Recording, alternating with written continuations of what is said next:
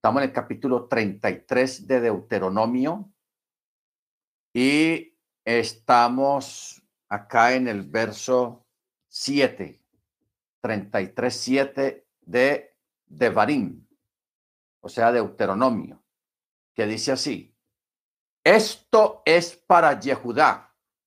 Y dijo, escucha, oh eterno, la voz de Yehudá y tráelo a su pueblo. Que sus manos peleen su disputa y sé tú una ayuda contra sus adversarios. Queríamos añadir algo más acerca de esto porque anoche pues ya hablamos algo sobre este, la bendición hacia Yehudá. Eh, cuando dice, tráelo a su pueblo, vamos a aplicar aquí una, una profecía que no se ha cumplido todavía.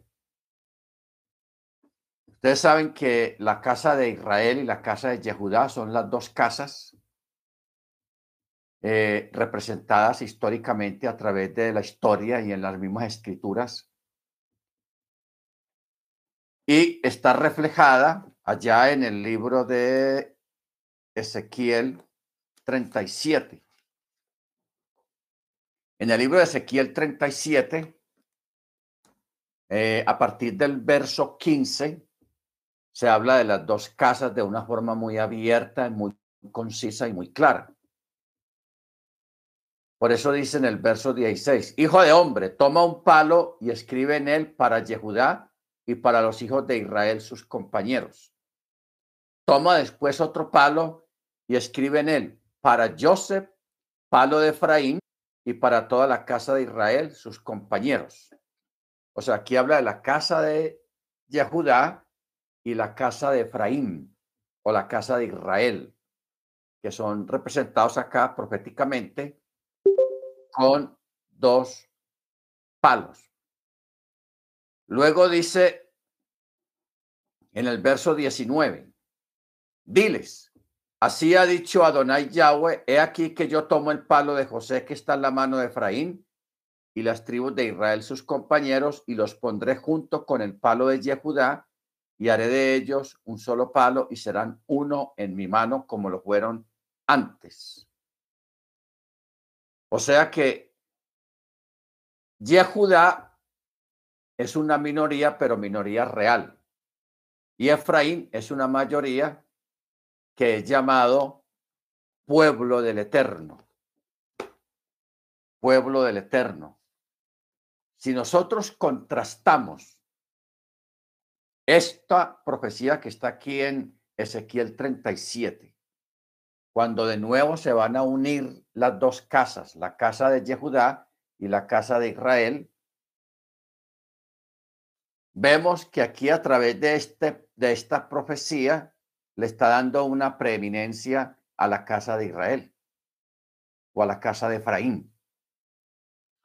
Por eso aquí está haciendo un llamado a la mitad del texto dice, y dijo, escucha, oh eterno, la voz de Yehudá y tráelo a su pueblo.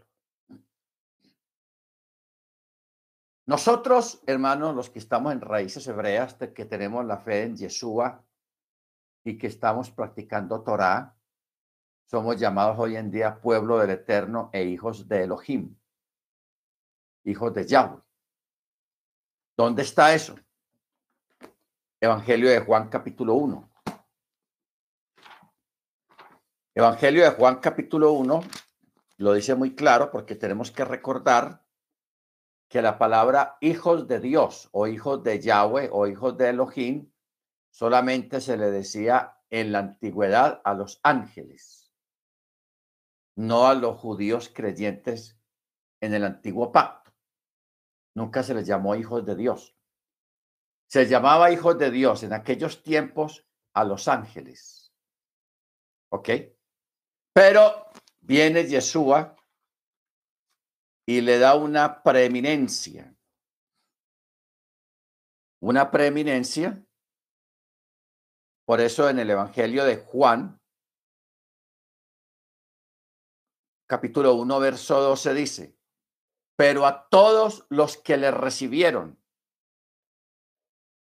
a los que creen en su nombre, les dio potestad de ser hechos hijos de Dios. O sea, este título, este nombre que antes se le daba a los ángeles, a los malajim, el Eterno, hoy en día los que están en la, en la Torah y en la fe en Yeshua, le subió la categoría y los puso a la misma altura de los ángeles, incluso más allá de los ángeles. ¿Ok? Más arriba de los ángeles. ¿De qué manera y en qué forma y por qué y cuándo y cómo? Colosenses capítulo 1. Colosenses capítulo 1. Mire usted que usted sabe que a los ángeles nunca se les ha dicho que ellos son el cuerpo del Mesías o que formen parte de la esencia del Eterno. Nunca. Ellos tienen su gloria, tienen su cabot, tienen su, su lugar en la creación, pero el Eterno a los creyentes en Machía, que guarden Torah, que guarden mandamiento y que están en la fe en Yeshua, les dio un lugar más alto. Colosenses 1.15 dice, Él, aquí está hablando de Yeshua, Él es la imagen del Elohim invisible, primogénito de toda creación, porque en Él fueron creadas todas las cosas en los cielos, en la tierra, sean visibles e invisibles, tronos, dominios, principados, potestades. Todo fue creado por Él y para Él. Y Él es antes de todas las cosas y todo subsiste en Él. Y Él es la cabeza del cuerpo. ¿Quién? Yeshua. La cabeza del cuerpo, la Keilah, él es el principio, el primogénito de los muertos, para que en todo tenga Él la preeminencia. O sea, nosotros mismos formamos parte del cuerpo del Mesías, como Keilah, como congregación. Y por formar parte del cuerpo del Mesías, habiéndonos ya habiendo ya recibido el título de hijos de Elohim, hijos de Dios. O sea, eso es muy importante porque es que en el catolicismo y en el mundo protestante le enseñaron a la gente que todos éramos hijos de Dios, pero no todos son hijos de Dios. Mm. Hay que establecer una diferencia de lo que es criaturas del Eterno a ser hijos del Eterno. ¿Ok? Por eso acabamos de leer aquí en Juan 1.12, cuando dice que a los que creen en su nombre les dio potestad de ser hechos hijos de Dios por adopción. ¿Ok? Hijos de Dios por adopción. Bendito sea el nombre del Eterno. Los ángeles fueron llamados hijos de Dios por creación.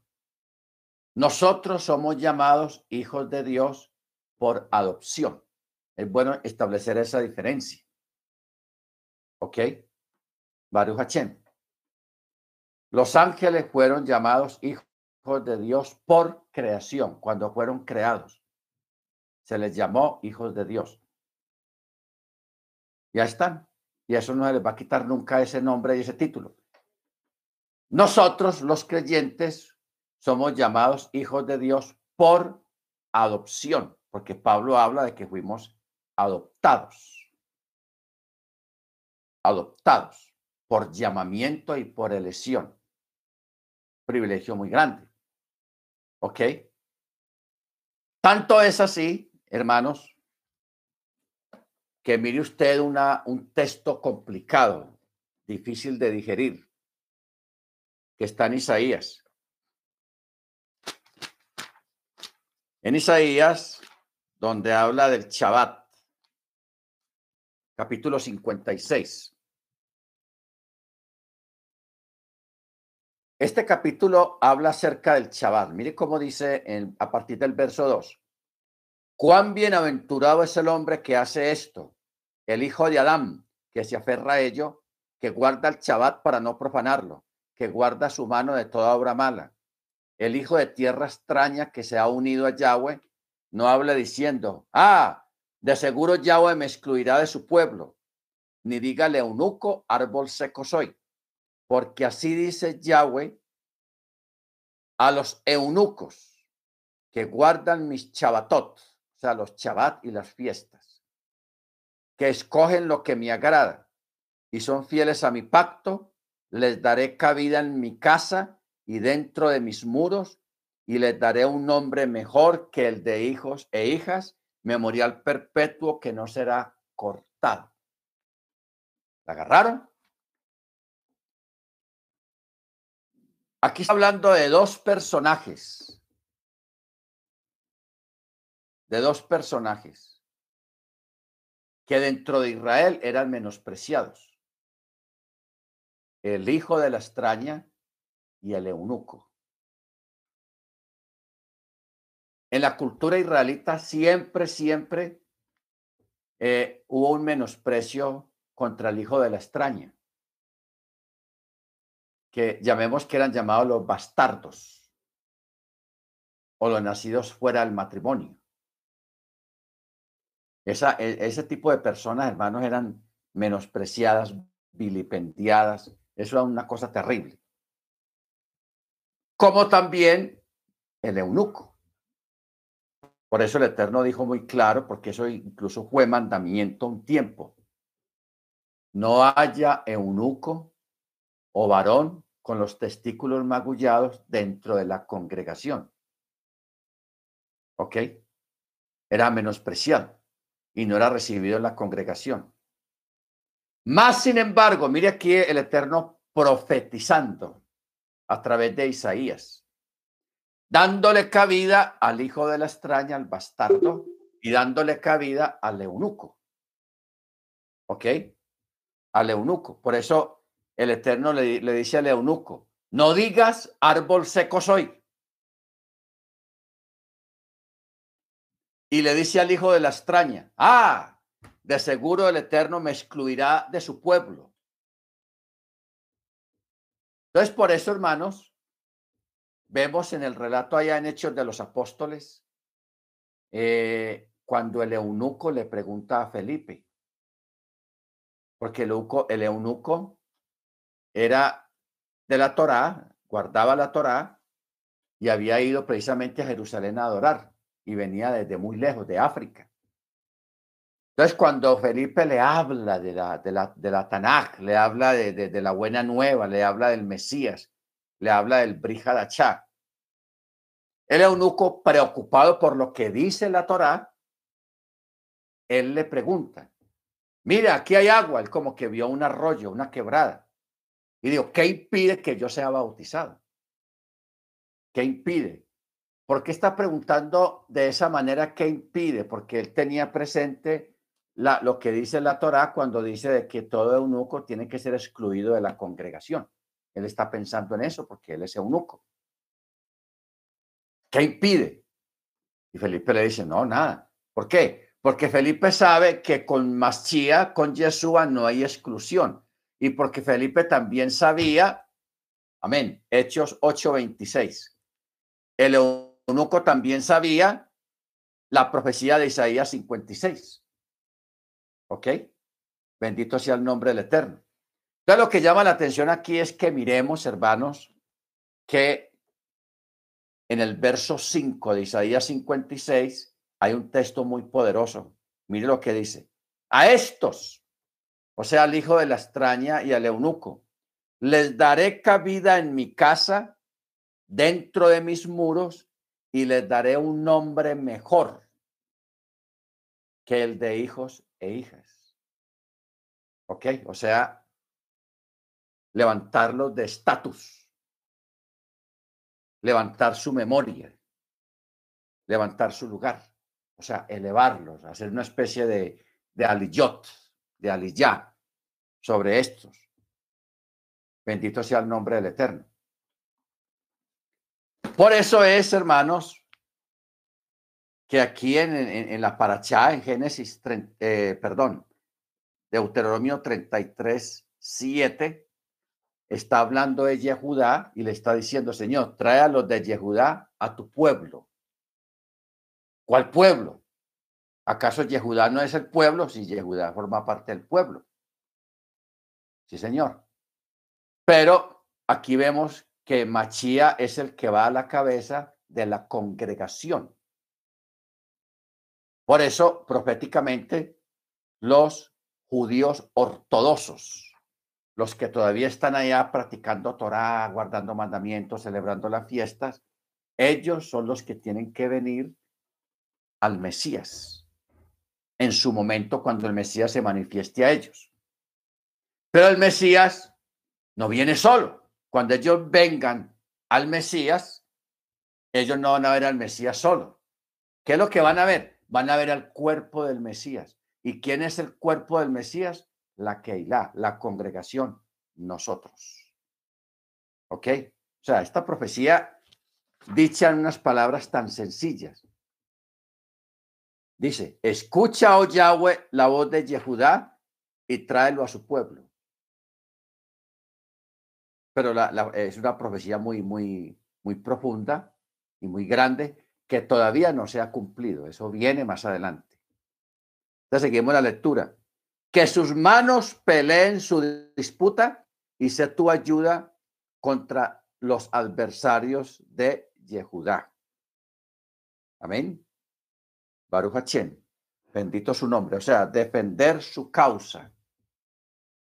Defenderlos a ellos. Y eso es lo que siempre se ha dicho. Históricamente el Eterno es el que defiende a los hebreos. Allá la gente en Israel y en otros países donde están esparcidos, Él los defiende. Él los defiende. Muy bien. Verso 8. Anoche estuvimos hablando sobre eso. De Leví dijo, tus tumín y urim son propios de tu varón devoto, a quien pusiste a prueba en Masá, lo sometiste a examen, a examen junto a las aguas de Meribá. Aquel que dijo de su padre y de su madre, no lo miro para bien, y a su hermano no reconoció ni conoció a sus hijos, pues guardaron tu enunciado y preservaron tu pacto. Entonces dice, verso 10, ellos instruirán en tus leyes a Jacob y tu Torah a Israel ellos colocarán el incienso ante tu presencia y la ofrenda totalmente consumida encima de tu altar. Bendice, oh eterno, su ejército y acepta con beneplácito la labor de sus manos. Está hablando de los levitas, los que sirven en el templo.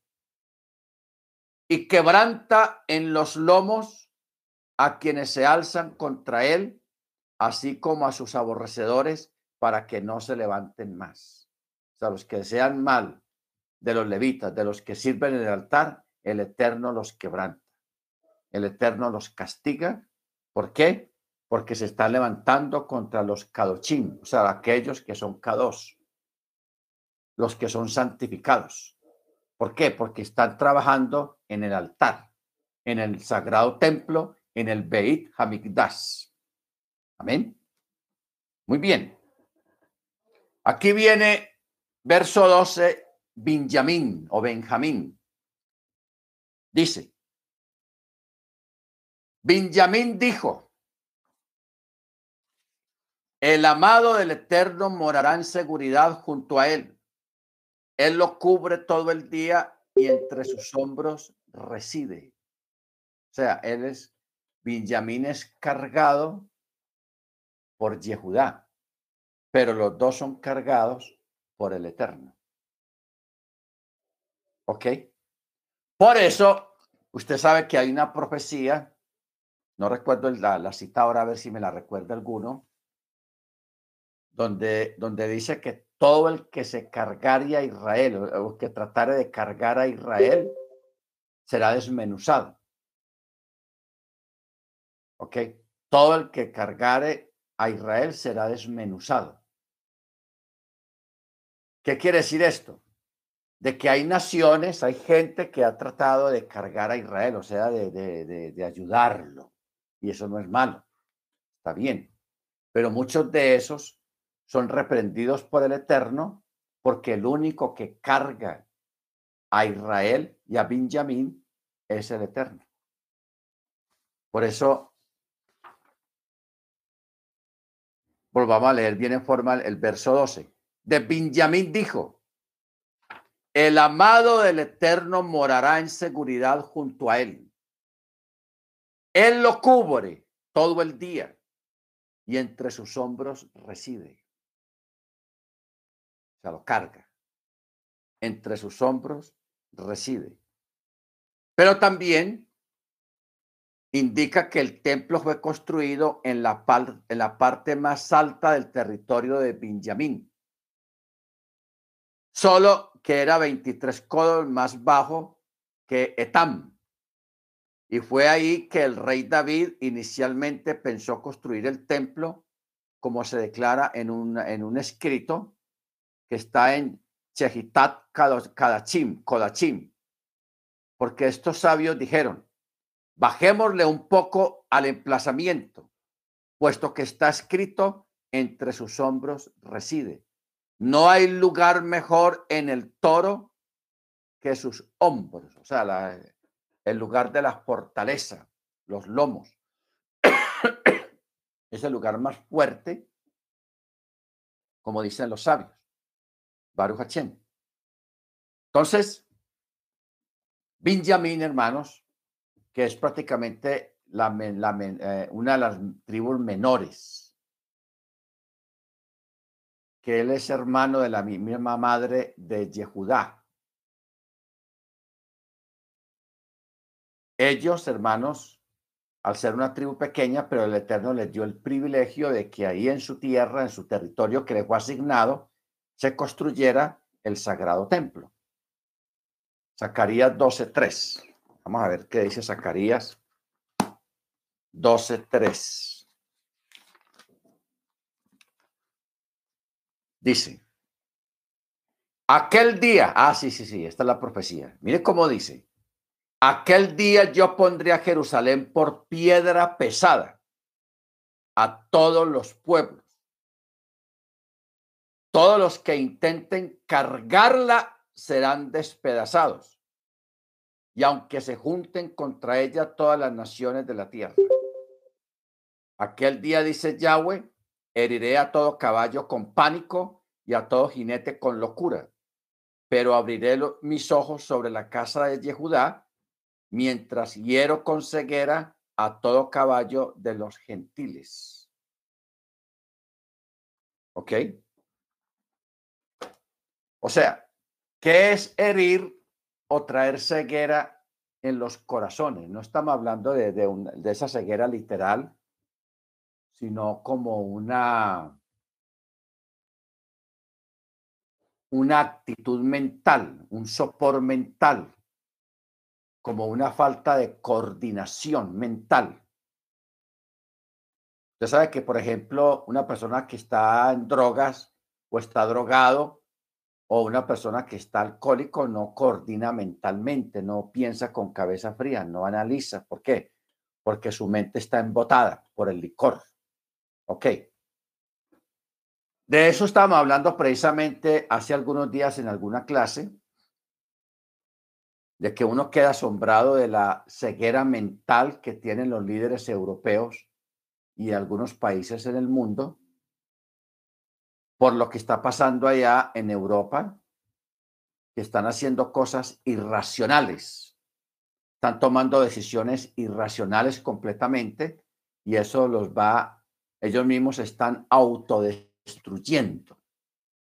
están trayendo ruina, pérdida y destrucción sobre sí mismo porque tienen la mente dopada, tienen la mente que no, analizan lo, lo que tienen que hacer realmente.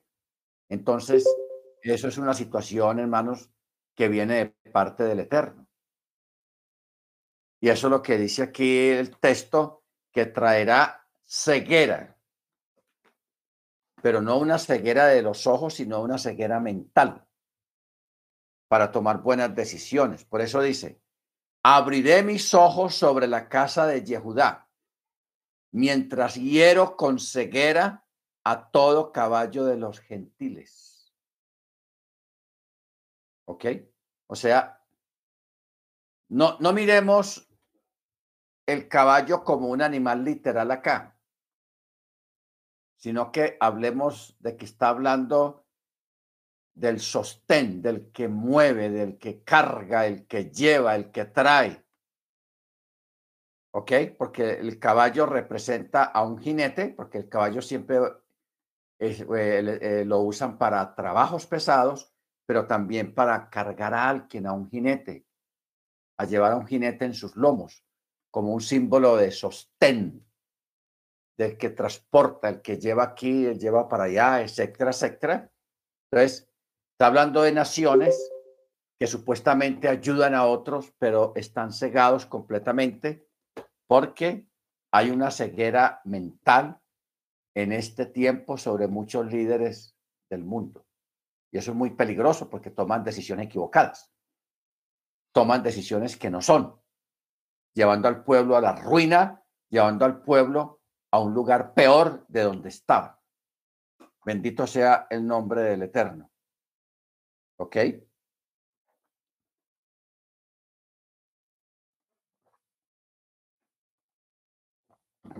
Muy bien. Ya, entendemos. Contrastado con este texto de aquí de Zacarías 12. Los que intenten cargarla serán despedazados. Increíble. Pero bueno, son cosas del Eterno. Verso 13. Joseph. Y de Joseph dijo, bendita por el eterno es tu tierra, con la delicia de los cielos, con rocío y con el abismo que yace debajo, y con la delicia de la cosecha del sol, y con la delicia del, del rendimiento de lunas y con el principio de las montañas primordiales y con la delicia de las colinas perpetuas. O sea, para Joseph no hay sino bendiciones, loas, abundancia, alabanza. Porque mire que el verso 16 continúa, y con la delicia de la tierra y su plenitud, y la complacencia de aquel que residió en la zarza. ¿ah?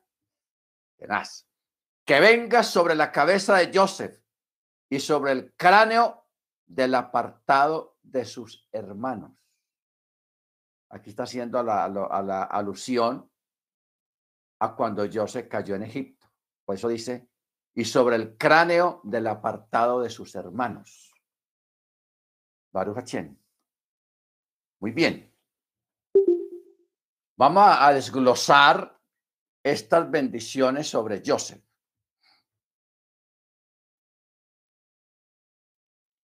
Cuando dice en el verso 12, lo cubre todo el día y entre sus hombros reside. Significa que lo cubre y lo protege.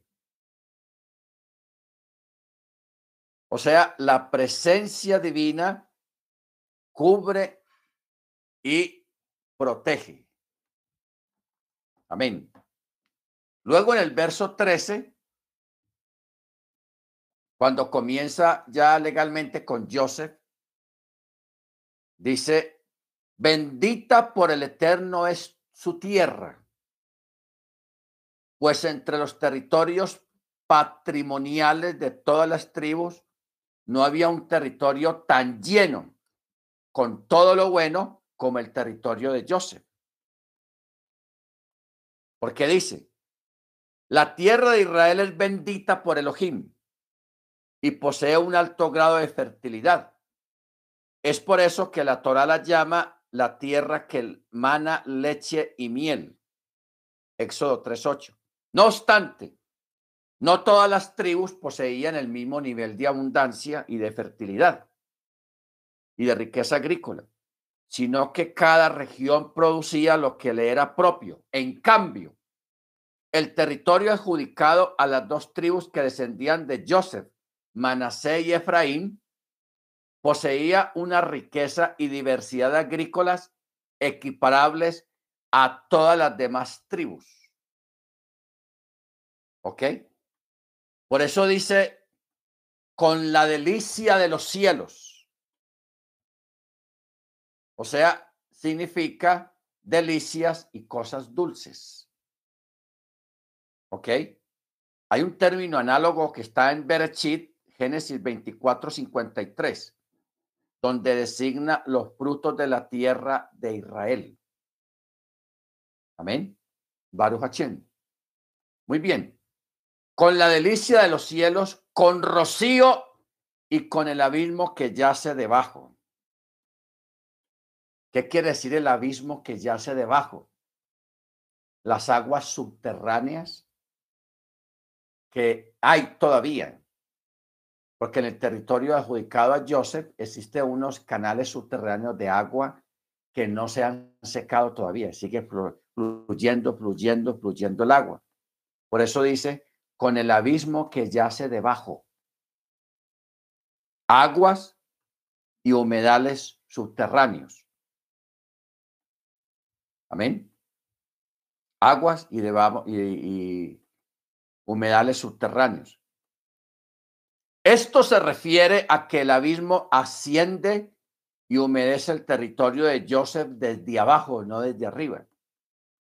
En todas las bendiciones de las tribus hallarás que la bendición de Moche se asemeja a la bendición de Jacob a sus hijos.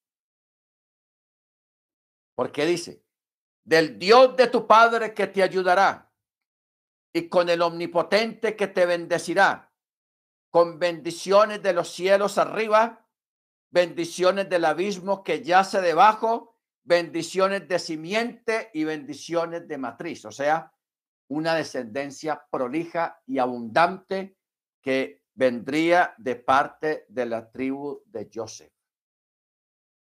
¿Ok? ¿Cómo se refleja esto, hermanos? Cuando uno va a Génesis, te recuerda cuando Jacob cruzó los brazos y bendijo al menor, la primera bendición se la dio al menor y la segunda bendición se la dio al mayor. Y dice, de ellos, de ti saldrá multitud de naciones. ¿Ok? saldrá multitud de naciones, refiriéndose a la casa de Efraín. ¿Ok? Refiriéndose a la casa de Efraín. Porque, ¿de dónde está recogiendo el Eterno a la casa de Israel? De entre las naciones.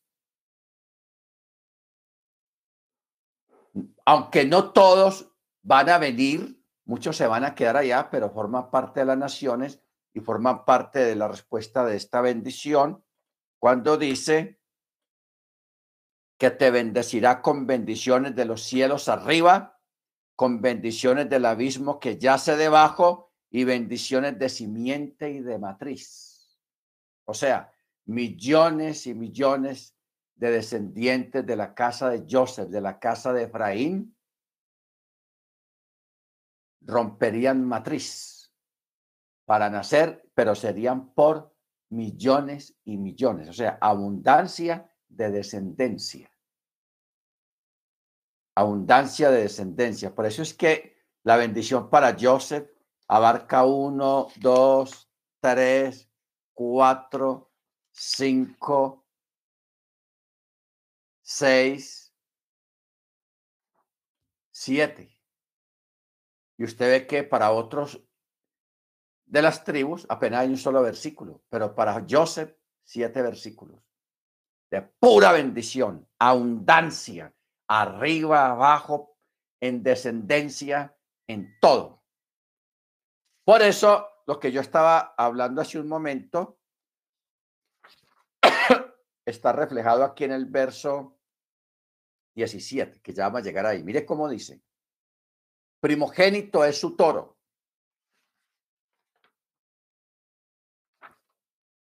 Suya es la majestad. Sus cuernos son cuernos de Rehem. Con ellos corneará naciones, juntas hasta los extremos de la tierra, y son las miriadas de Efraín y los millares de Manasé. O sea que Efraín y Manasé eran los hijos de José. Y a través de esos dos muchachos,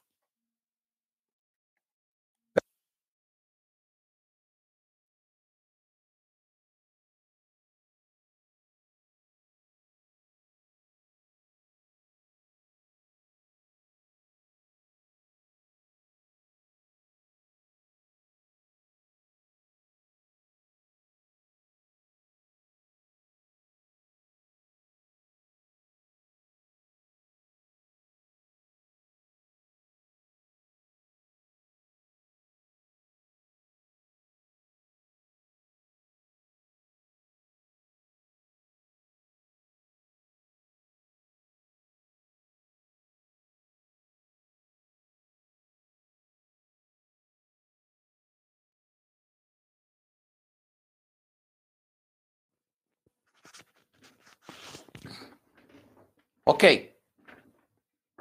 Aquí nos podemos quedar un rato, hermanos, realmente para que entendamos a través de esta profecía, en estos siete versículos, la, la bendición para Joseph y su descendencia.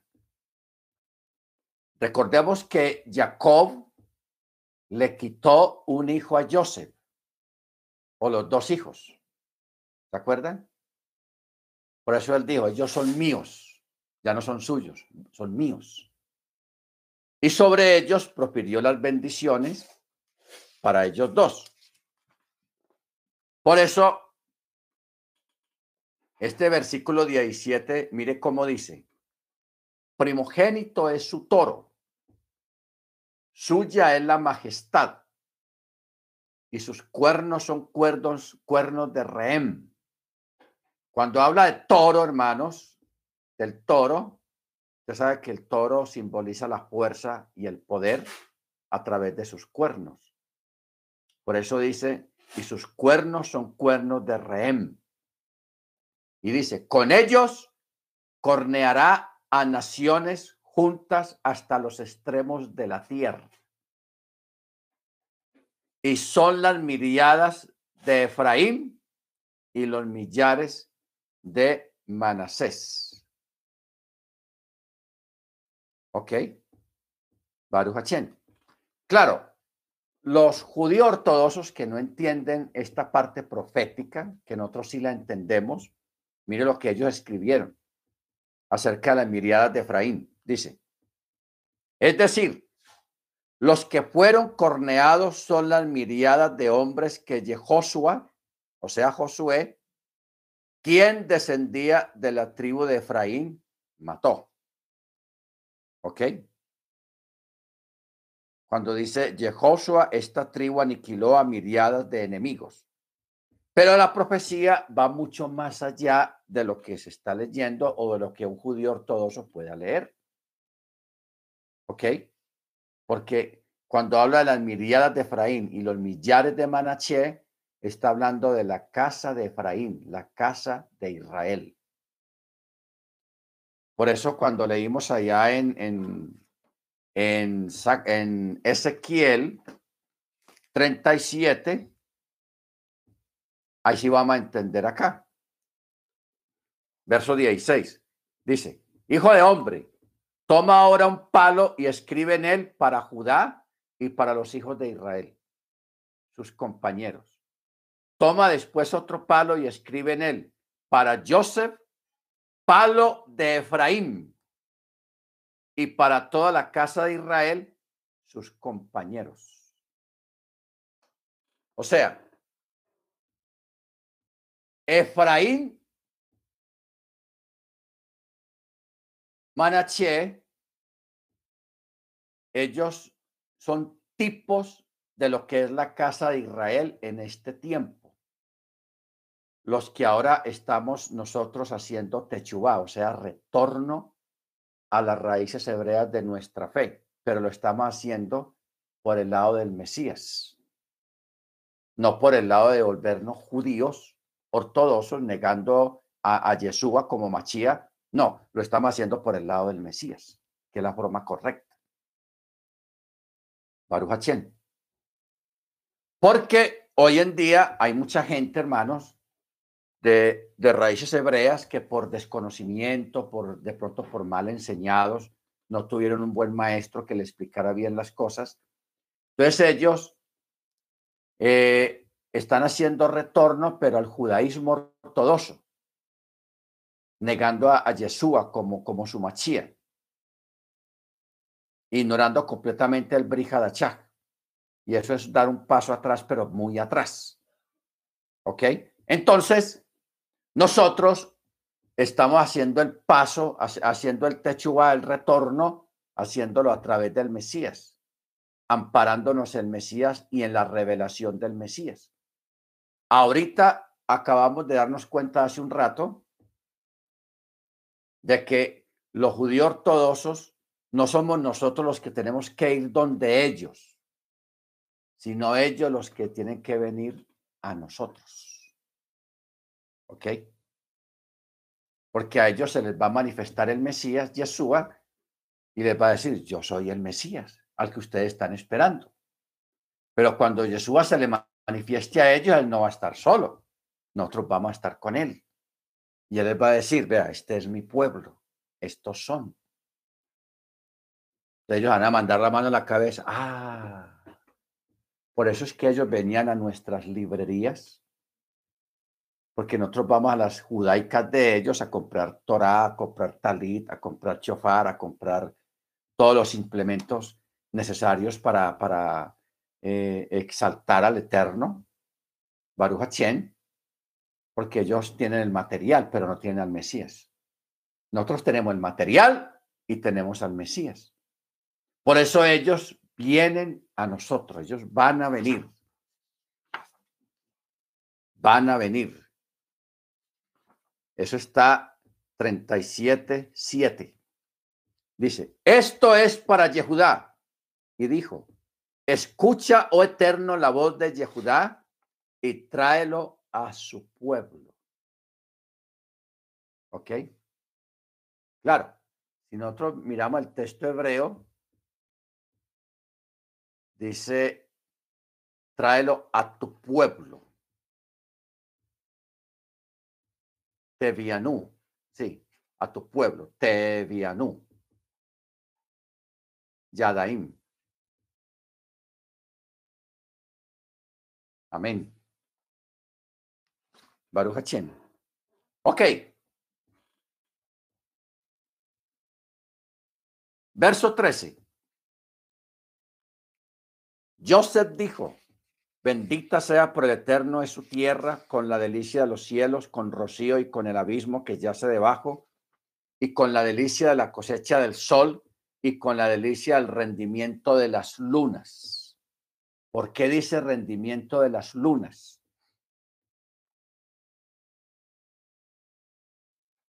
Moche lo llama así porque hay frutos que la luna hace madurar. ¿Cuáles? Los pepinos, las calabazas, pues la tierra expulsa y saca frutos de mes en mes. Amén. De mes en mes. Por, por, eso dice, rendimiento de lunas. Por esta razón el versículo no habla de frutos cuya maduración tiene lugar de noche bajo el efecto nocturno de la luna, sino de frutos cuya maduración es mensual debido al cambio cíclico de la luna. ¿Ok? Porque es que primero dice, mire usted qué interesante es esto. Eh, al principio, el verso 14 comienza así. Y con la delicia de la cosecha del sol, el cual el sol endulzaba los frutos Amén. Según el Midrash, los mejores frutos son los que reciben una abundancia de luz del sol. Como los frutos de la tierra de Joseph recibían mucho sol, aquí Moche los llama delicias. Pero también hay otros frutos que eran cobijadas hacia un rendimiento menor a través de los ciclos lunares. Por eso dice, y con las delicias del rendimiento de las lunas o de lunas. ¿Entendimos, hermanos? O sea, al cambio cíclico de la luna, porque ustedes saben que la luna tiene influencia sobre los mares, sobre los ríos, sobre los lagos, sobre las aguas, pero también tiene influencia sobre las plantas, como acabamos de mirar acá, de que hay algunos frutos, eh, como son los pepinos y las calabazas, que no son alimentados o, impulsados a, madurar por los rayos del sol, sino por los ciclos lunares. Bendito su nombre. Ahora, vamos a, otro, a otra parte misteriosa en el verso 15 cuando dice, con el principio de las montañas primordiales. Vamos a mirar qué quiere decir eso de montañas primordiales. Vamos a mirar a ver primero cómo está. Esto es el verso 15.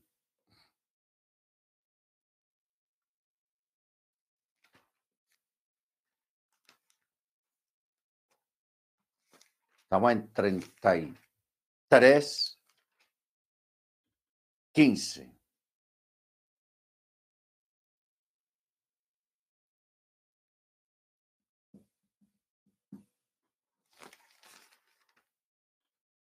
Dice,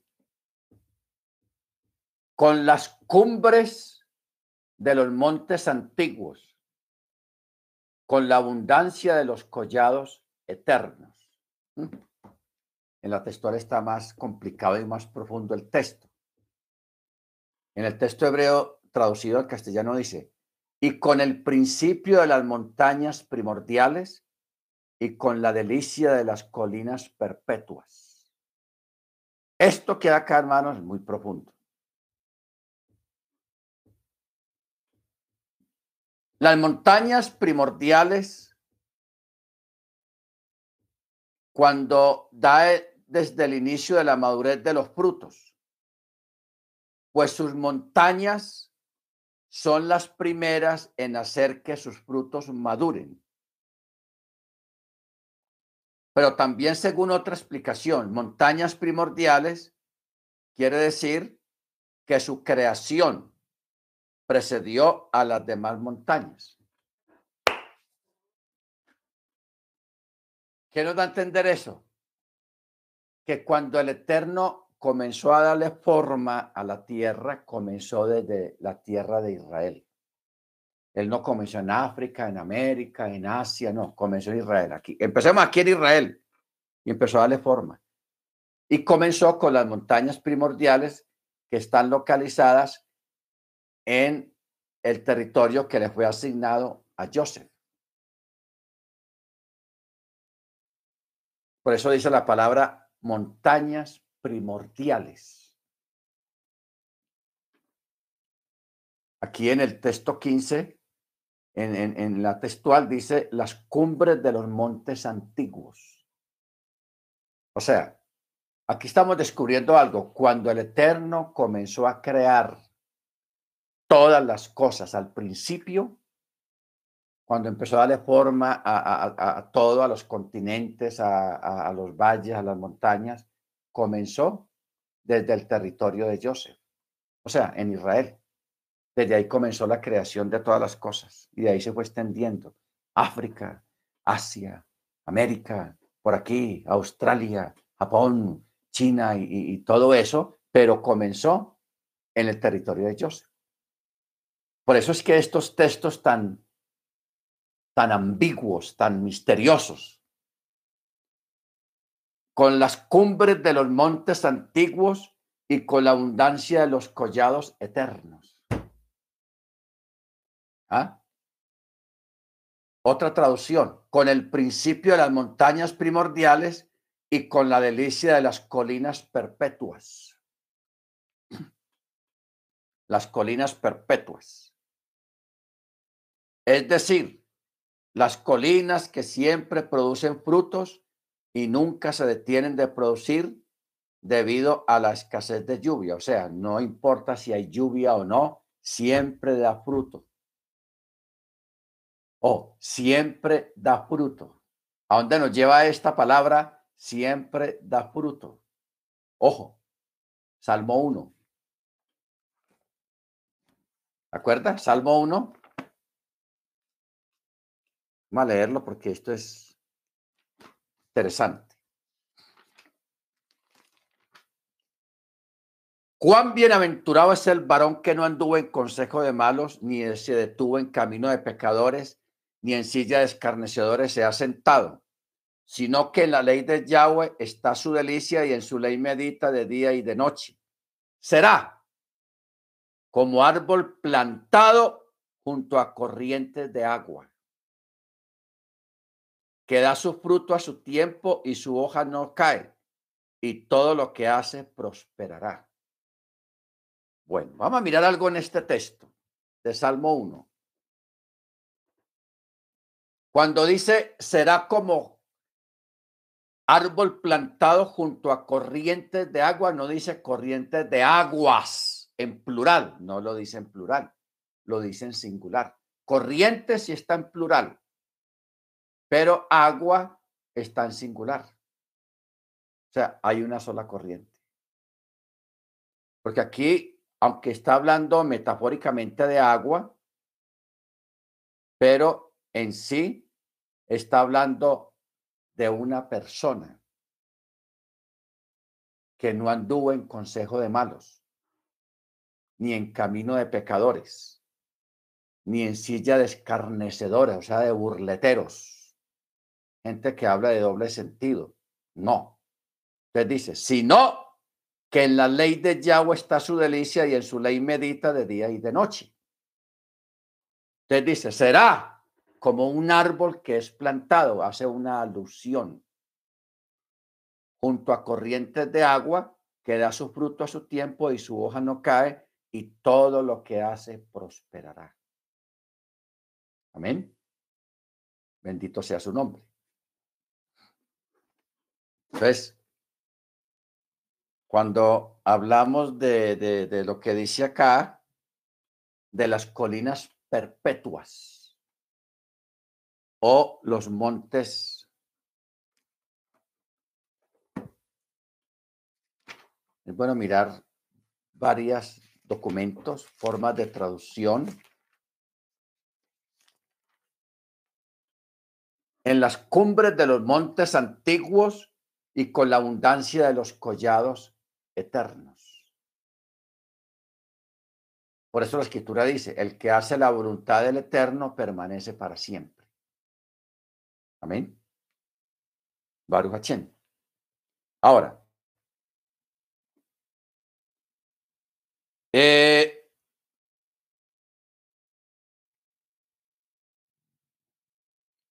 cuando habla de cabeza,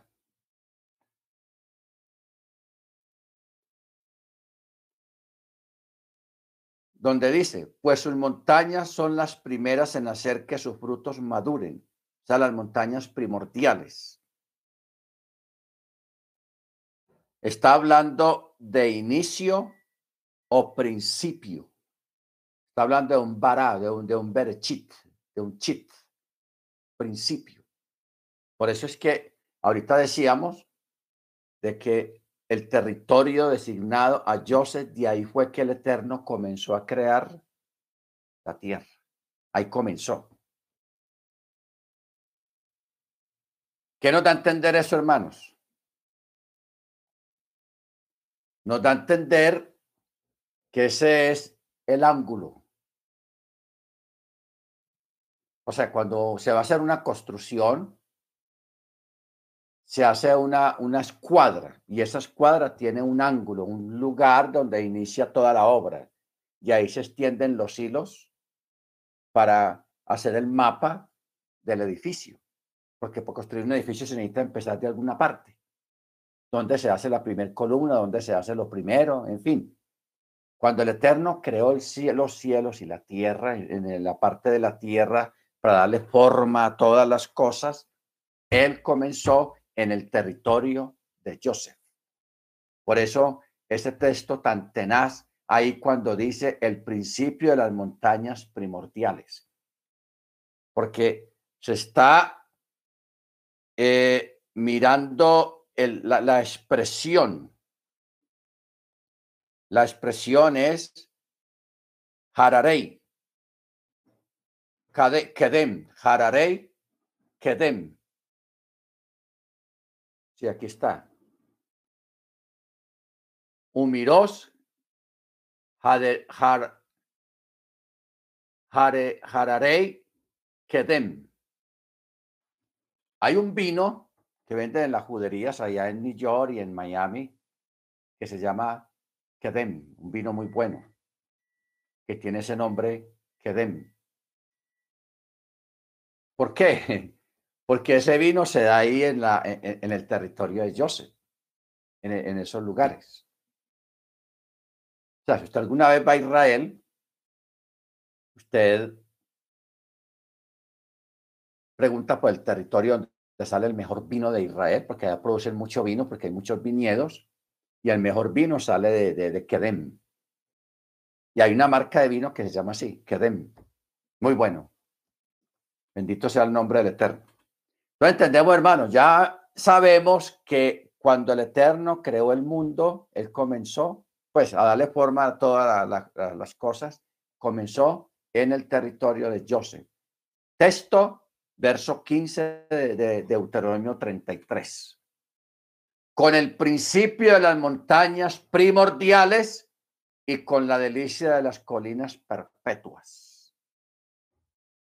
Las colinas perpetuas.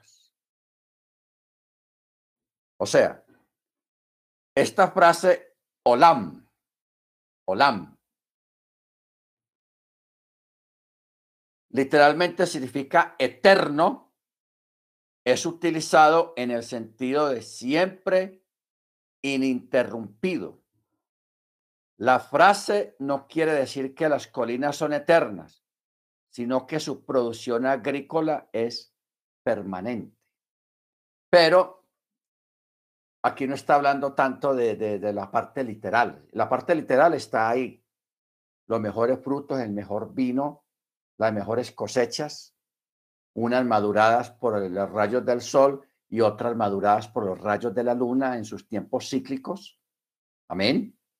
Bendito sea su nombre, pero también está hablando, nos está llevando al Salmo 1, donde habla de que aquel que está sembrado junto a aguas, será como árbol plantado junto a aguas de reposo, que todo lo, eh, todo lo que hace prosperará. Está hablando, hermanos, de el buen creyente. El buen creyente en Machía que dará el mejor fruto y que permanecerá para siempre a través de su fe en el Mesías. ¿Ok? Ojo con eso, porque aquí, hermanos, en este versículo 15, estamos nosotros ahí implícitamente dentro de él. ¿Ok? Estamos siendo mencionados implícitamente en ese texto. Las colinas perpetuas o los collados eternos. Amén. Esto está tenaz. Ok. Verso 16 con la delicia de la tierra y su plenitud y la complacencia de aquel que residió en la zarza. Hmm. Ojo con eso. Usted sabe quién, quién estuvo en la zarza. Esta frase significa que su tierra sea bendita gracias a la complacencia y satisfacción del Santo, del Eterno. Bendito es su nombre quien inicialmente se reveló en la zarza. Aquí, eso está tenaz. Tierra de Joseph, ahí comenzó la, la formación y la creación de todas las cosas a nivel de la tierra. Tierra de Joseph, donde el Eterno se manifestó por primera vez a Moche, que fue en una zarza. Eso es lo que está, eso es lo que está diciendo acá en el texto 16. La complacencia de aquel que residió en la zarza. Entonces dice, que venga sobre la cabeza de Joseph y sobre el cráneo del apartado de sus hermanos. Bueno, aquí vamos a mirar algo, hermanos, que hay que analizarlo bien. El cráneo del apartado de sus hermanos. No dice la cabeza, sino el cráneo. Ustedes saben que Joseph fue apartado por el Eterno con una misión. Pero ese apartamiento no fue muy agradable, no fue nada bueno. Porque Joseph desde un principio comenzó maluca la situación. Esclavo. Llegó a Egipto como un esclavo al ser separado de su, de su familia y de sus hermanos. Llegó como esclavo. Allí pasó las verdes y las maduras, como, como decimos nosotros situaciones muy desagradables durante muchos años, porque no fueron pocos años, fueron bastantes años que él tuvo esas dificultades, esos sufrimientos, pero el texto siempre decía, y el Eterno estaba con Joseph, y el Eterno estaba con Joseph, porque Joseph estaba con el Eterno a través de la obediencia a los principios que él había aprendido de parte de su padre y de su madre.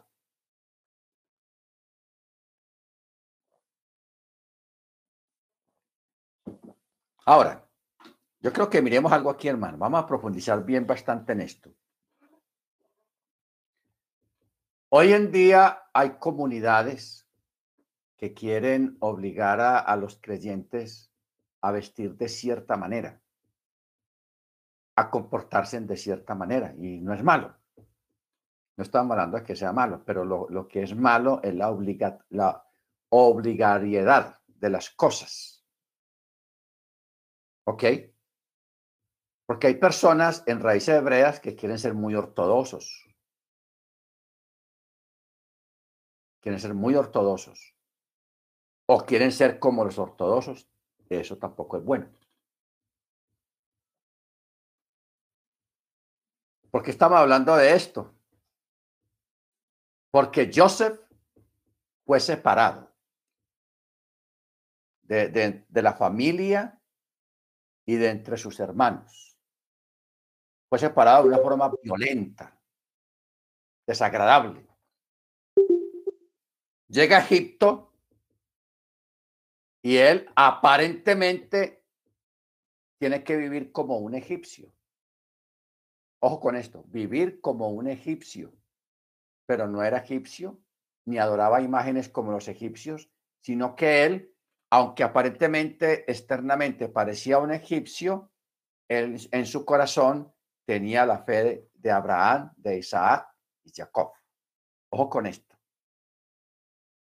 Tanto así que cuando los hermanos lo ven, lo miran, ah, ese es un egipcio. Un egipcio más. Pero era Joseph. Era Joseph, vestido como, como un egipcio, pero no de creencias egipcias.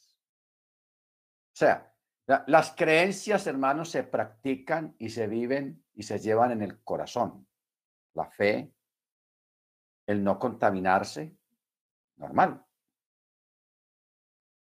Ok, ustedes recuerdan que a Joseph en el palacio de Faraón a él le servían comida aparte porque él era hebreo y aunque, aunque externamente parecía un egipcio, pero a él lo consideraban un hebreo porque él era un hebreo. Y él comía aparte. Porque los egipcios había unas comidas que no las consumían, porque esas comidas que José sí consumía, para ellos eran divinidades. Y era una abominación para un egipcio comer lo que comía José. Pero externamente era un egipcio. ¿Ok? Entonces uno ve, hermanos, aquí las diferencias. O sea, José fue separado, fue llevado lejos de su casa a sufrir. Pasó de todo, cosas muy desagradables. Llegó a ir a la cárcel injustamente y, pagó muchos años de cárcel por un delito que él no cometió. Pero con todo y eso el Eterno le daba gracia, el Eterno estaba con él para guardarlo, para guiarlo. ¿Ok? Entonces, él en medio de todo eso, él vivía aparentemente como vivía todo el mundo, pero sus costumbres y sus prácticas y su fe era la fe de sus padres, la fe de la Torá. Amén, hermanos. Entonces, no pretendamos nosotros hoy en día crear un molde y obligar a, los creyentes en Machía, que fuimos liberados de tantas cosas, hermanos, porque es que Jesús mismo lo dijo, y conoceréis la verdad y la verdad te hará libre, pero ¿de libre de qué? Ahí no está hablando de que será libre de, la, de, la, cusca y un cigarrillo, del licor, no está hablando de eso, hermanos. Eso se enseñó en el mundo cristiano. Eh, la Biblia dice que eh, eh, conoceréis la verdad y la verdad te hará libre. Yo era un marihuanero, yo era esto, y mucha gente habla en esos términos, pero el texto no está hablando de ese tipo de cosas. Está hablando de otra liberación, que es la, la, la ser liberado de la esclavitud religiosa. Porque en este mundo hay esclavos religiosos que les imponen dogmas, les imponen cosas, hermanos, muy ortodoxas que la gente piensa que esa es la forma de agradar al Eterno y no.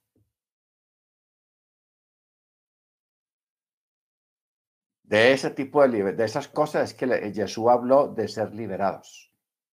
La esclavitud y la imposición religiosa humana, porque ni siquiera es Torah. Que le prohíban a una persona ponerse cierto tipo de zapatos que le prohíban a, las damas, por ejemplo, usar tacones, que le prohíban en fin, un montón de prohibiciones que ni siquiera están en la Torá, que la gente pues inocentemente a través de esas prohibiciones buscan honrar al Eterno y, y hacer algo especial para el Eterno, pero eso trae esclavitud, porque no es una decisión que lo toma la persona, sino otros que lo están tomando por la persona. ¿Entendemos? Entonces, nosotros, hermanos, fuimos sacados de nuestro entorno social o religioso donde estábamos muy cómodos, muy bueno. Ay, ¿tú dónde conociste la raíz hebrea? Ah, no, yo estaba en la iglesia tal. Yo era músico, yo era predicador, yo era conseje, conserje, yo era lo que usted fuera allá. Estaba muy bien allá. El Eterno te sacó de allá, no importa de dónde sea, de allá te sacó, te separó, como dice aquí el texto, y sobre el cráneo del apartado de sus hermanos.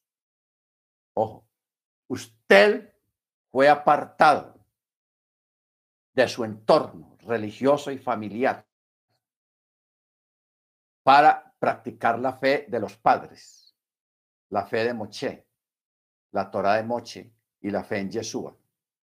Se fue apartado. De la misma forma que Joseph fue apartado de entre sus hermanos. Mire que los hermanos de él o Jacob no era gente mala, no eran idólatras, no era gente de ninguna manera. Estaban todos en la misma esperanza, la misma fe, la misma familia y la misma herencia.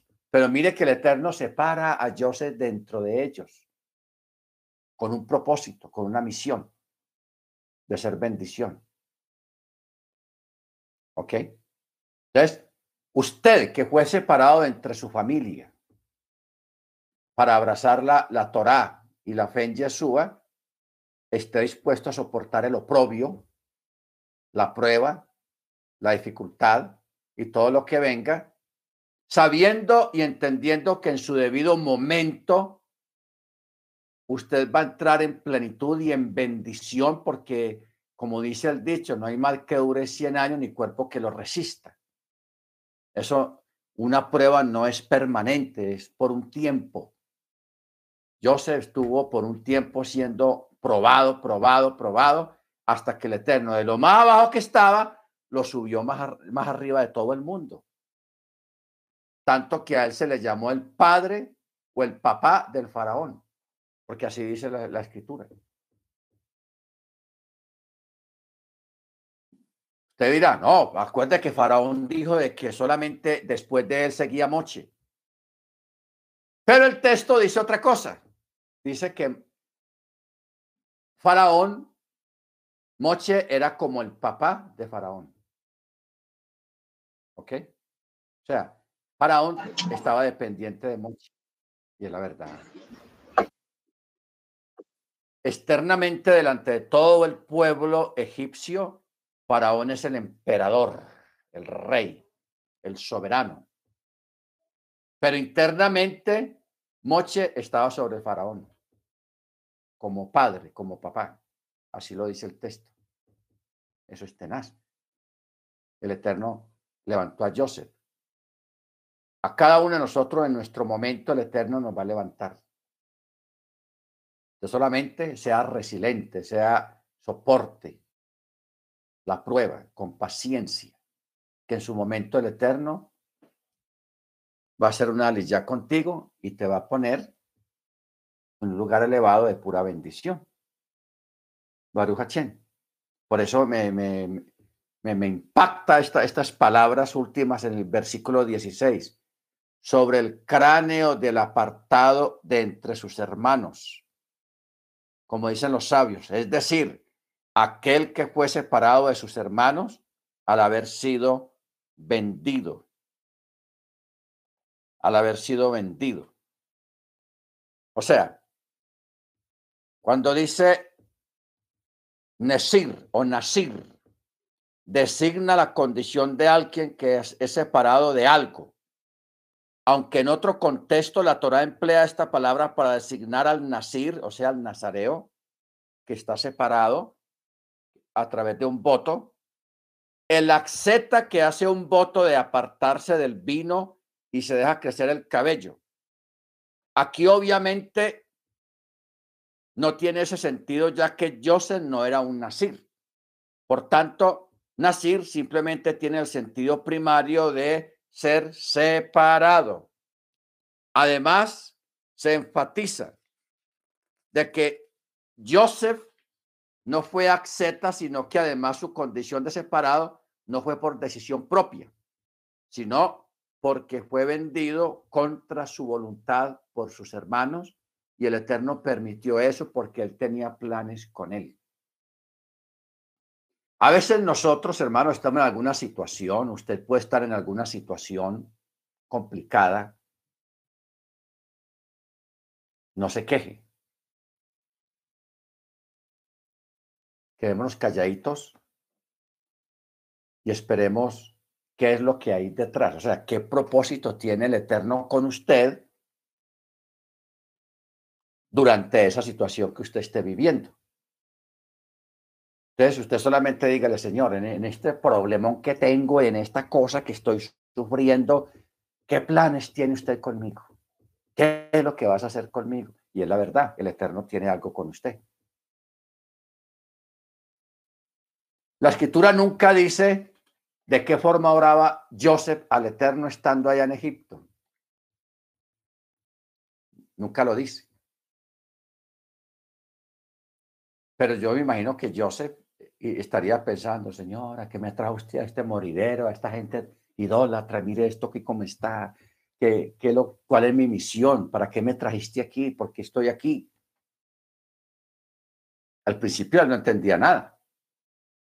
Igualmente con Abraham, cuando el Eterno le dijo, Abraham, ve al monte tal que yo te voy a, te voy a guiar y te voy a mostrar y allí ofréceme a tu único hijo al hijo de la promesa, hermanos. la alegría de Abraham, Isaac. Y aquí el Eterno le está pidiendo que se le ofrezca el sacrificio. Ese viaje de Abraham hasta el lugar donde el Eterno le iba a decir que era ahí era, eso debió ser un, viaje, el viaje más espantoso que puede tener un ser humano en su vida. ¿Qué pasaría por la cabeza de Abraham durante ese viaje? Señor, pero usted me lo prometió, Señor, ¿cómo así? No puede ser posible. Este es mi hijo de, de, de, Sara, de Sarai. Señor, pero pensando allá en su pensamiento, Señor, ¿cómo es posible que usted ahora me, me, pide a mi propio hijo? Usted me lo prometió y ahora me lo está pidiendo. ¿Yo qué voy a hacer? ¿Qué vamos a hacer, Señor? ¿Y dónde vamos a sacar otro, otro Isaac? Y, y, y en fin,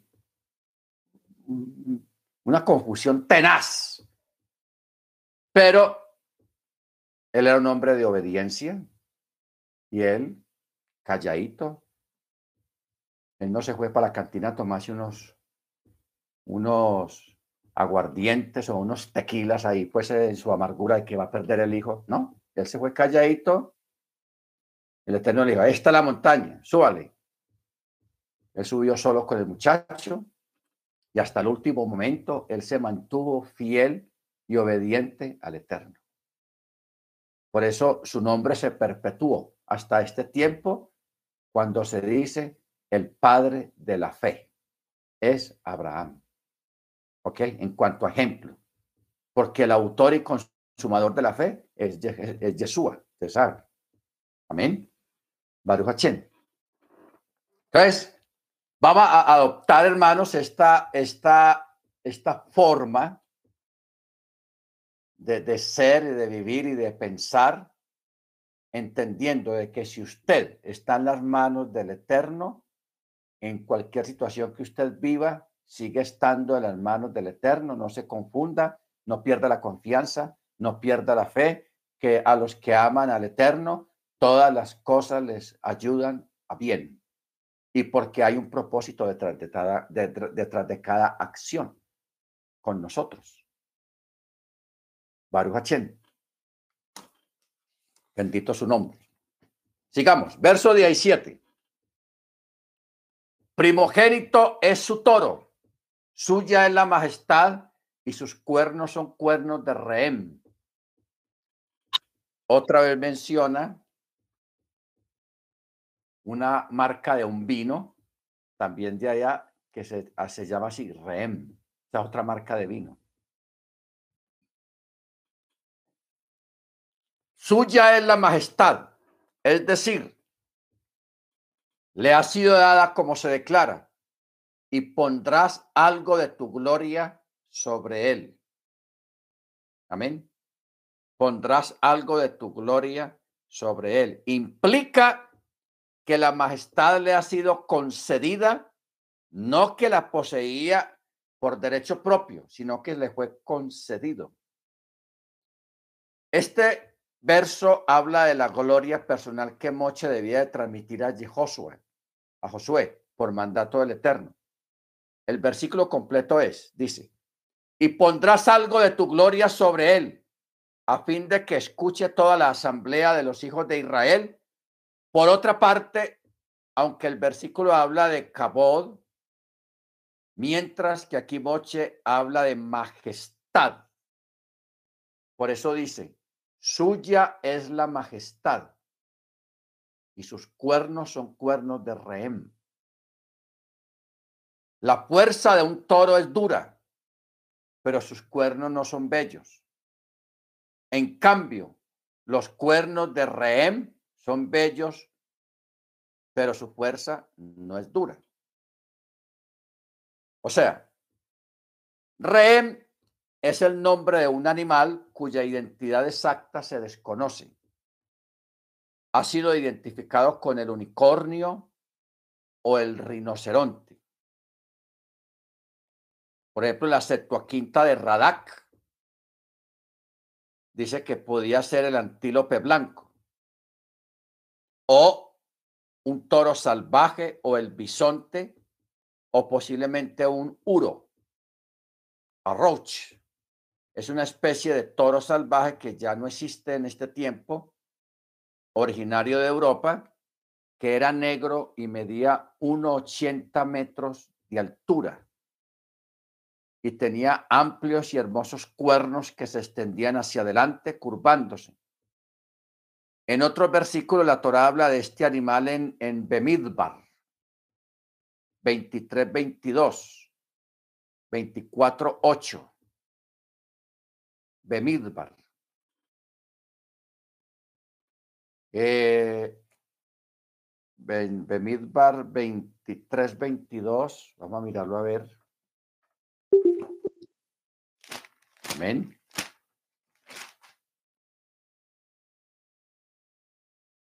Dice, Yahweh lo sacó de Egipto. Es para él como los cuernos del búfalo. O sea, aquí está hablando del búfalo. Baruch Bendito su nombre. Muy bien. Pero mire lo que dice. Con ellos corneará las naciones juntas hasta los extremos de la tierra y son las miriadas de Efraín y los millares de Manaché. Los que fueron corneados son las miriadas de hombres, de reyes, que van a caer cuando Yeshua se manifieste y sea la congregación los que van a triunfar sobre las naciones. Amén. Verso 18. Zebulún, o sea, Zabulón. De él se dijo, alégrate, Zebulún, en tu salida, e Isahar en tus tiendas. De Zebulún se dijo, estas cinco tribus a quienes bendijo al final, que son Zebulún, Gad, Dan, Naftali y Acher, Moche repitió sus nombres, ya que eran las tribus más débiles de todas. Perdón, estas fueron las tribus que Joseph llevó ante la presencia de Faraón, como se declara, y de una parte de sus hermanos tomó cinco varones. ¿Se acuerdan? Pues ellos daban la apariencia de ser débiles y por ello el faraón no lo nombraría para sí como oficiales de guerra. O sea, esa fue una estrategia de Joseph. Porque Faraón quería ver a los hijos de Joseph, a, ver a quién ponía como soldados, como comandantes, como tenientes, como lugartenientes. ¿Pasó?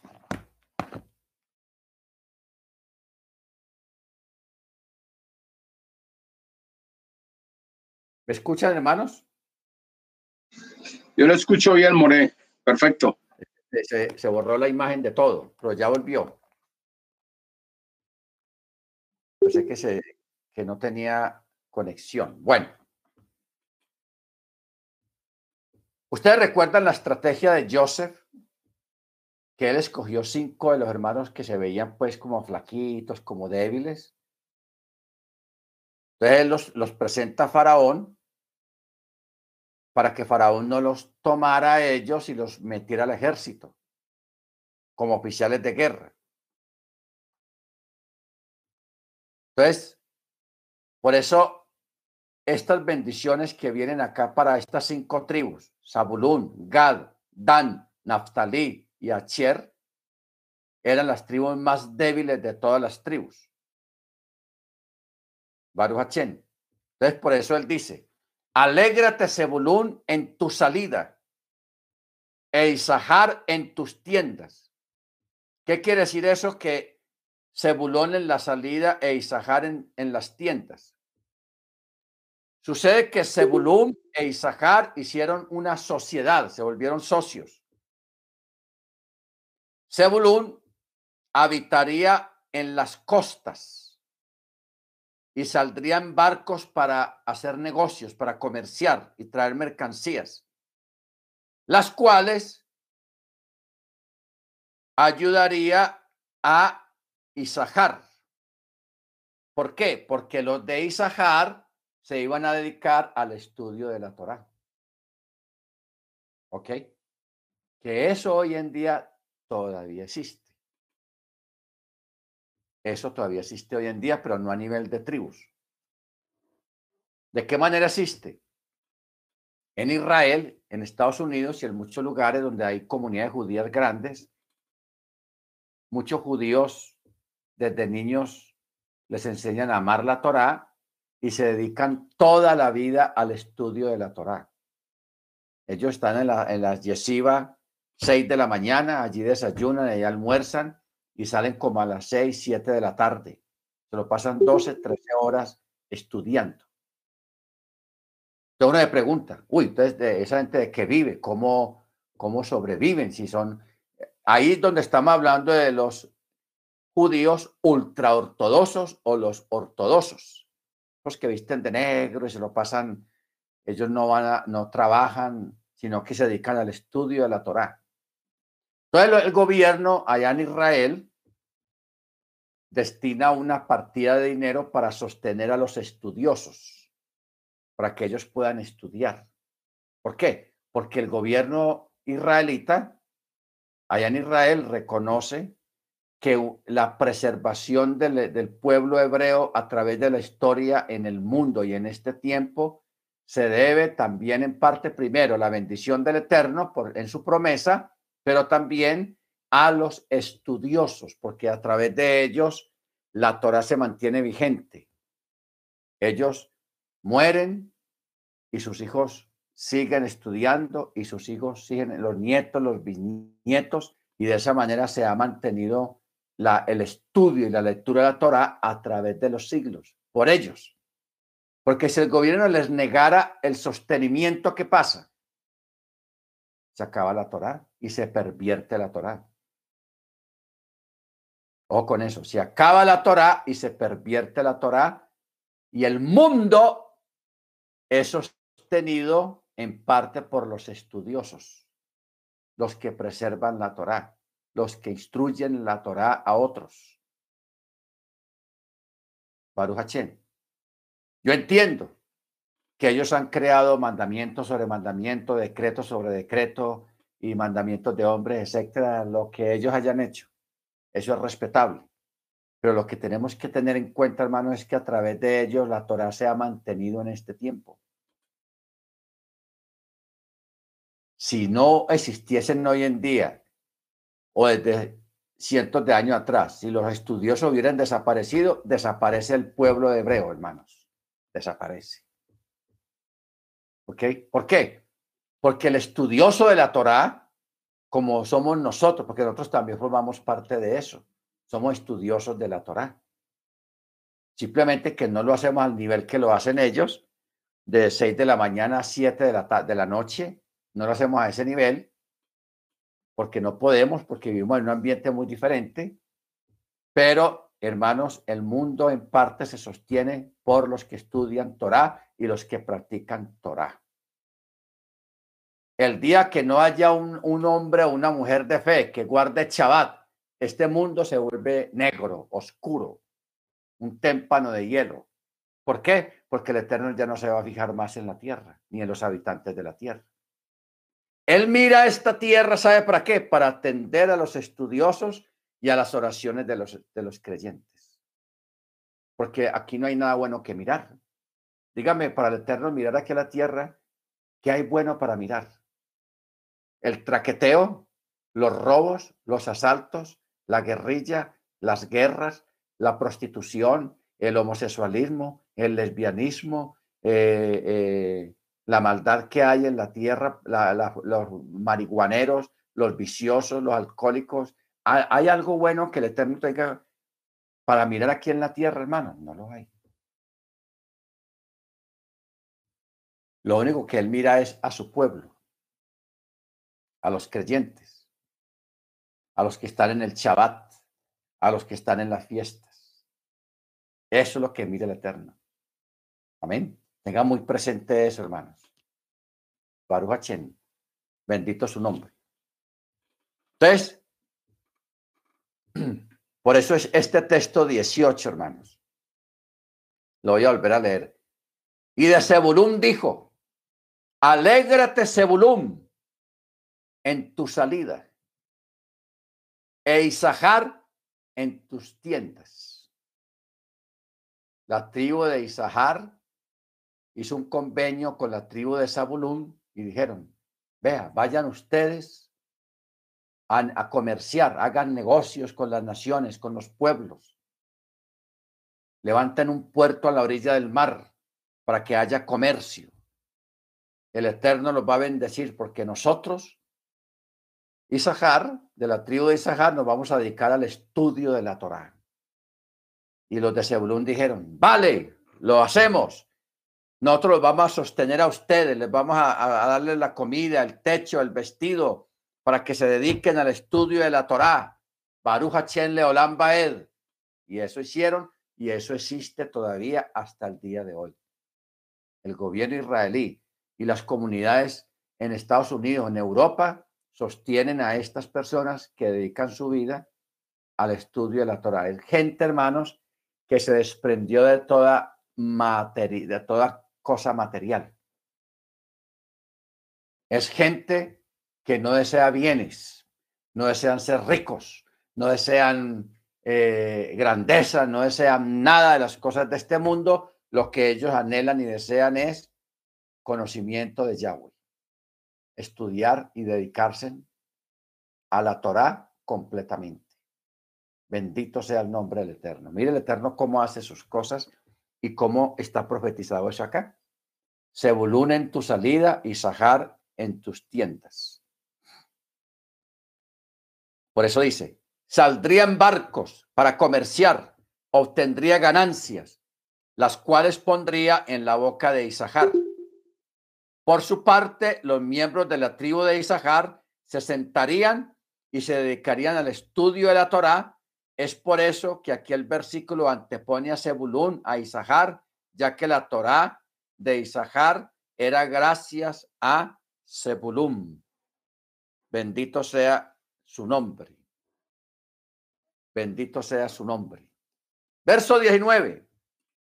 Los clanes se convocarán en la montaña y allí inmolarán ofrendas de rectitud, pues de la abundancia de los mares serán amamantados y de los tesoros ocultos de la arena. Amén. Alégrate, Sebulún, en tu salida. O sea, sé próspero cuando salgas a comerciar. Amén. Y Isahar, sé próspero al sentarte en tus tiendas para dedicarte al estudio de la Torá, para sentarte y determinar los años bisiestos, fijar los meses del calendario, como se declara, de los hijos de Isahar, poseedores del entendimiento de las épocas, para conocer qué debía ser Israel. Sus jefes eran 200. Eso se refiere a los 200 jefes del Sanedrín que se dedicaban a esto y según cómo fijaban las épocas y los años bisiestos. ¿Ok?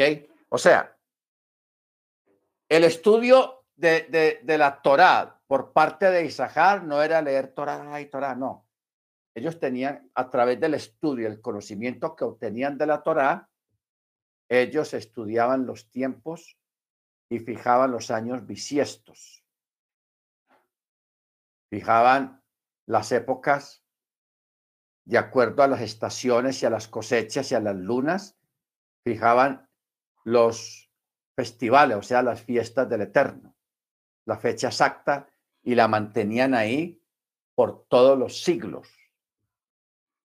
Por eso hoy en día, hermanos, cuando uno ve personas, no, que ustedes están equivocados, la fiesta de Pexas es tal otra fecha, no es la del 14 del mes de Nisan hablando tonterías, hermanos, que ni ellos mismos entienden. ¿Ok? Porque ¿quién más que un estudioso que desde chiquito está estudiando la Torá? 12, 13, 14, 15 años, 16, 17, a los 20 años, luego a los 30 años, a los 40 años, a los 50 años. ¿Quién tiene algo que contradecir a una persona que, dedicó toda su vida a la Torah, al estudio, a escudriñar, le va a refutar algo. Alguien que apenas puede llevar un año, dos años, cinco años, diez años apenas estudiando Torah, que ya quiere rebatir a alguien que lo pasó toda su vida en conocimiento de la Torah. Alguien que ni siquiera domina el idioma israelita. Entonces, uno tiene que honrar y reconocer el trabajo de estas personas, porque son personas que a la final, cuando tienen 40, 50 años de edad,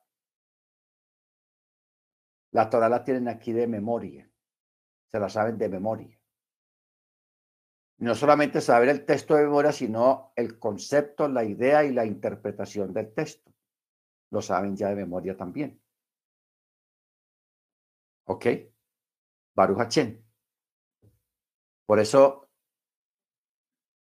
por eso dice Isahar, poseedores del entendimiento de las épocas para conocer qué debe de hacer Israel. Porque de la mayoría de, las, de, la gente que se compuso el Sanedrín eran de la tribu de Isahar, los estudiosos. Porque ¿cuál es la labor del Sanedrín? El Sanedrín se encargaba de lidiar con las leyes de la nación.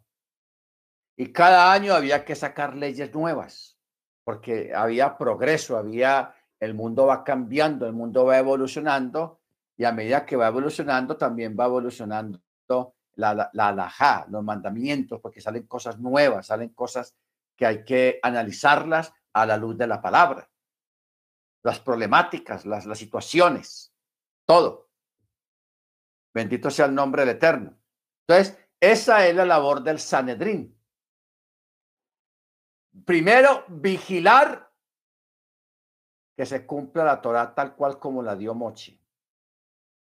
Pero vigilar también que la nación israelita se desenvuelva y se porte a la altura de la Torá. O sea, ellos eran los vigías de la Torá, los guardianes de la Torá y del mandamiento. Amén. Por eso es que dice, los clanes se convocarán en la montaña y ahí inmolarán ofrendas de rectitud, pues de la abundancia de los mares serán amamantados y de los tesoros ocultos en la arena. En la arena. Entonces dice, los miembros de la tribu de Isahar tendrían tiempo libre para dedicarse al estudio de la Torá. ¿Qué quiere decir los tesoros ocultos en la arena? Se refiere a las cosas que están cubiertas u ocultas en la arena. ¿Cuáles son? El atún, el gilazón, el vidrio blanco, que son extraídos del mar y de la arena. Estas tres cosas estaban en la porción territorial de la tribu de Zebulún, como se declara en un tratado que dice, Zebulún es un pueblo cuya alma ansía la muerte porque como ese versículo continúa, dice, Naftalí está en las alturas del campo. Se refiere a que Zebulún se quejó de su porción territorial diciendo, a mi hermano Naftalí has dado campos de cultivo y viñedos. ¿Ok? Ahora, cuando habla del atún, eh, dice tonina, una clara referencia al atún. El gilazón es el nombre de una criatura marina cuya sangre antiguamente se extraía el tejelet, o sea, el tinte azul para el talit y los tzitzit. ¿Ok? Para el talit y los tzitzit. Es un molusco cuya identidad exacta se ignora.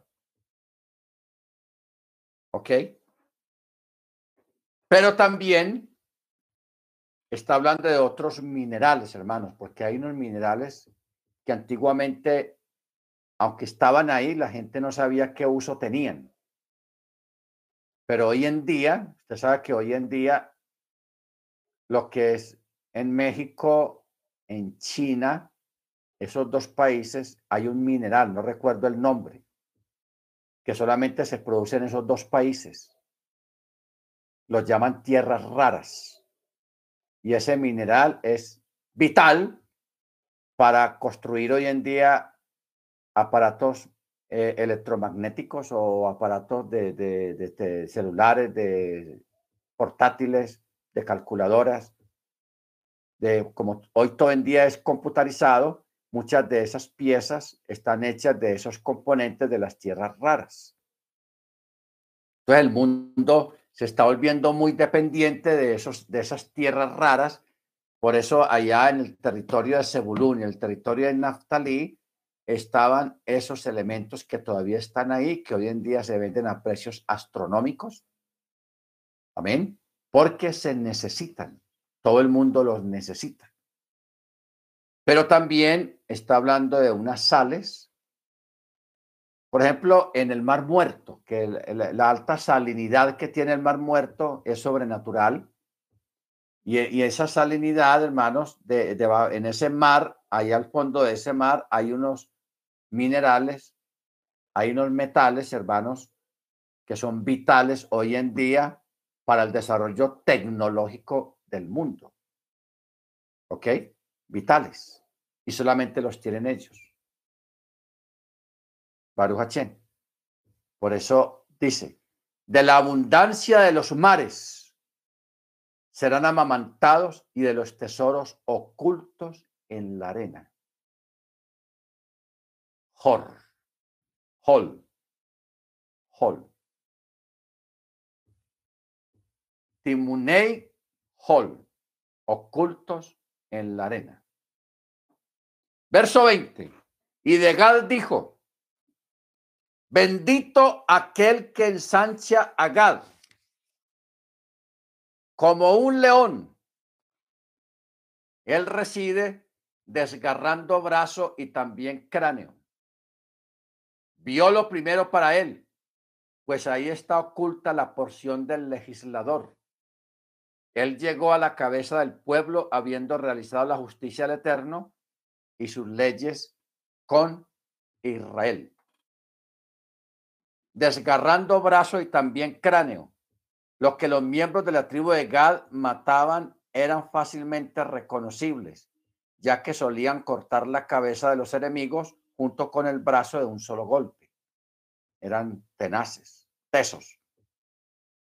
Entonces dice, vio lo primero para él, a él le pareció bien tomar una porción para sí mismo de la tierra de Sijón y de Joc, que fue inicio de la conquista de la tierra de Israel. Pues ahí está oculta la porción del legislador, pues él sabía que en su heredad territorial estaría la porción del campo de la sepultura del legislador, que es Moche. O sea, Moche fue aparentemente sepultado en el campo, en un campo territorio de Gad. ¿Ok? Por eso dice, y vio lo primero para él, pues ahí está oculta la porción del legislador, o sea, su tierra. Y él llegó a la cabeza del pueblo, habiendo realizado la justicia del Eterno y sus leyes con Israel. Ahora, vamos a, mirar algo acá. ¿Cómo comienza el texto? Vamos a entender esto porque esto es impresionante. Dice, vio lo primero para él, pues ahí está oculta la porción del legislador.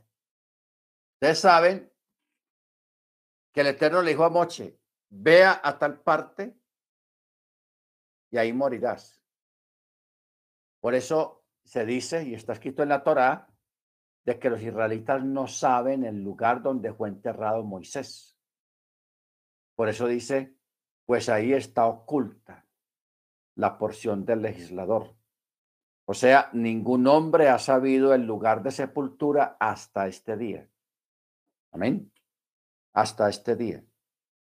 A la cabeza del pueblo, los miembros de la tribu de Gad fueron delante de la vanguardia en la conquista de la tierra de Israel, pues eran fuertes.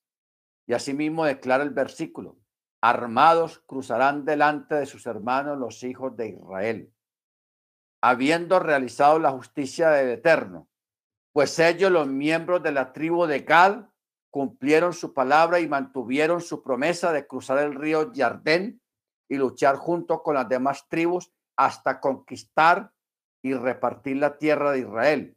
Según otra explicación, las frases y él llegó a la cabeza del pueblo, habiendo realizado la justicia del Eterno, fueron dichas respecto a Moche y no a la tribu de Gad, porque ustedes saben que Moche fue adelante, sacando al pueblo de Israel de Egipto, guiándolo a través del desierto y preparándolo para entrar a la tierra prometida, siempre adelante, a la cabeza del pueblo. 22. Dan, el tenaz. De Dan dijo, Dan es cachorro de león que fluye desde Bachán. Mire que dan solamente estas palabritas. Les vamos a mirar qué significa.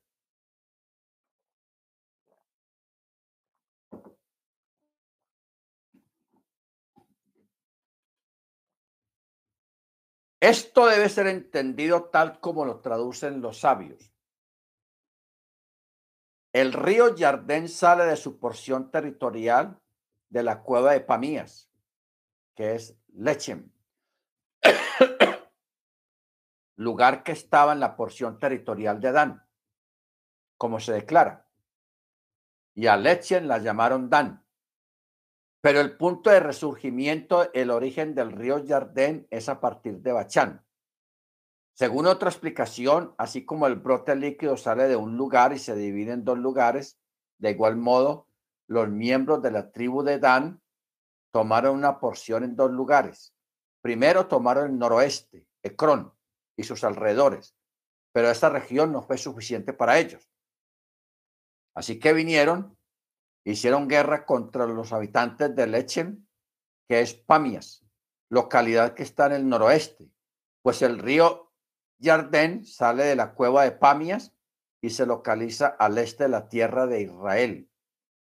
O sea, mire usted la forma como el Eterno manda a escribir las cosas. Dice, Dan es cachorro de león, o sea, aguerrido, valiente. Pero luego usa la palabra que fluye desde Bachán. Quiere decir que el río Jordán, el nacimiento del río Jordán, queda en el territorio de Dan. Eso es lo que está diciendo, fluye desde Bachán. Queda en el territorio de Dan. Entonces dice, la tierra de Israel, como se declara explícitamente en el libro de, Josué, a esto se refiere lo que se declara ahí. La frontera de los hijos de Dan se extendió y los hijos de Dan subieron e hicieron la guerra con Lechen. El versículo quiere decir que su frontera se prolongó de todo este lado en que ellos habían comenzado a tomar su parte. Ya también más adelante ustedes saben que de la tribu de Dan, basados en la interpretación de las bendiciones proféticas de Jacob a sus doce hijos allá en Génesis, de que de la tribu de Dan va a salir, va a salir el antimachía, el anticristo. Va a salir de los lomos de un descendiente de la tribu de Dan.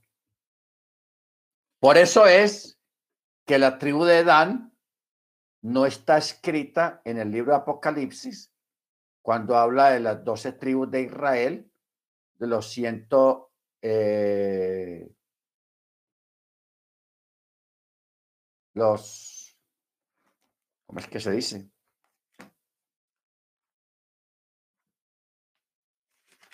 En el libro de Apocalipsis, vamos a mirarlo, de los doce mil sellados de cada tribu. La tribu de Dan no figura ahí, fue omitida. En su lugar fue puesto uno de los hijos de Joseph, Manaché,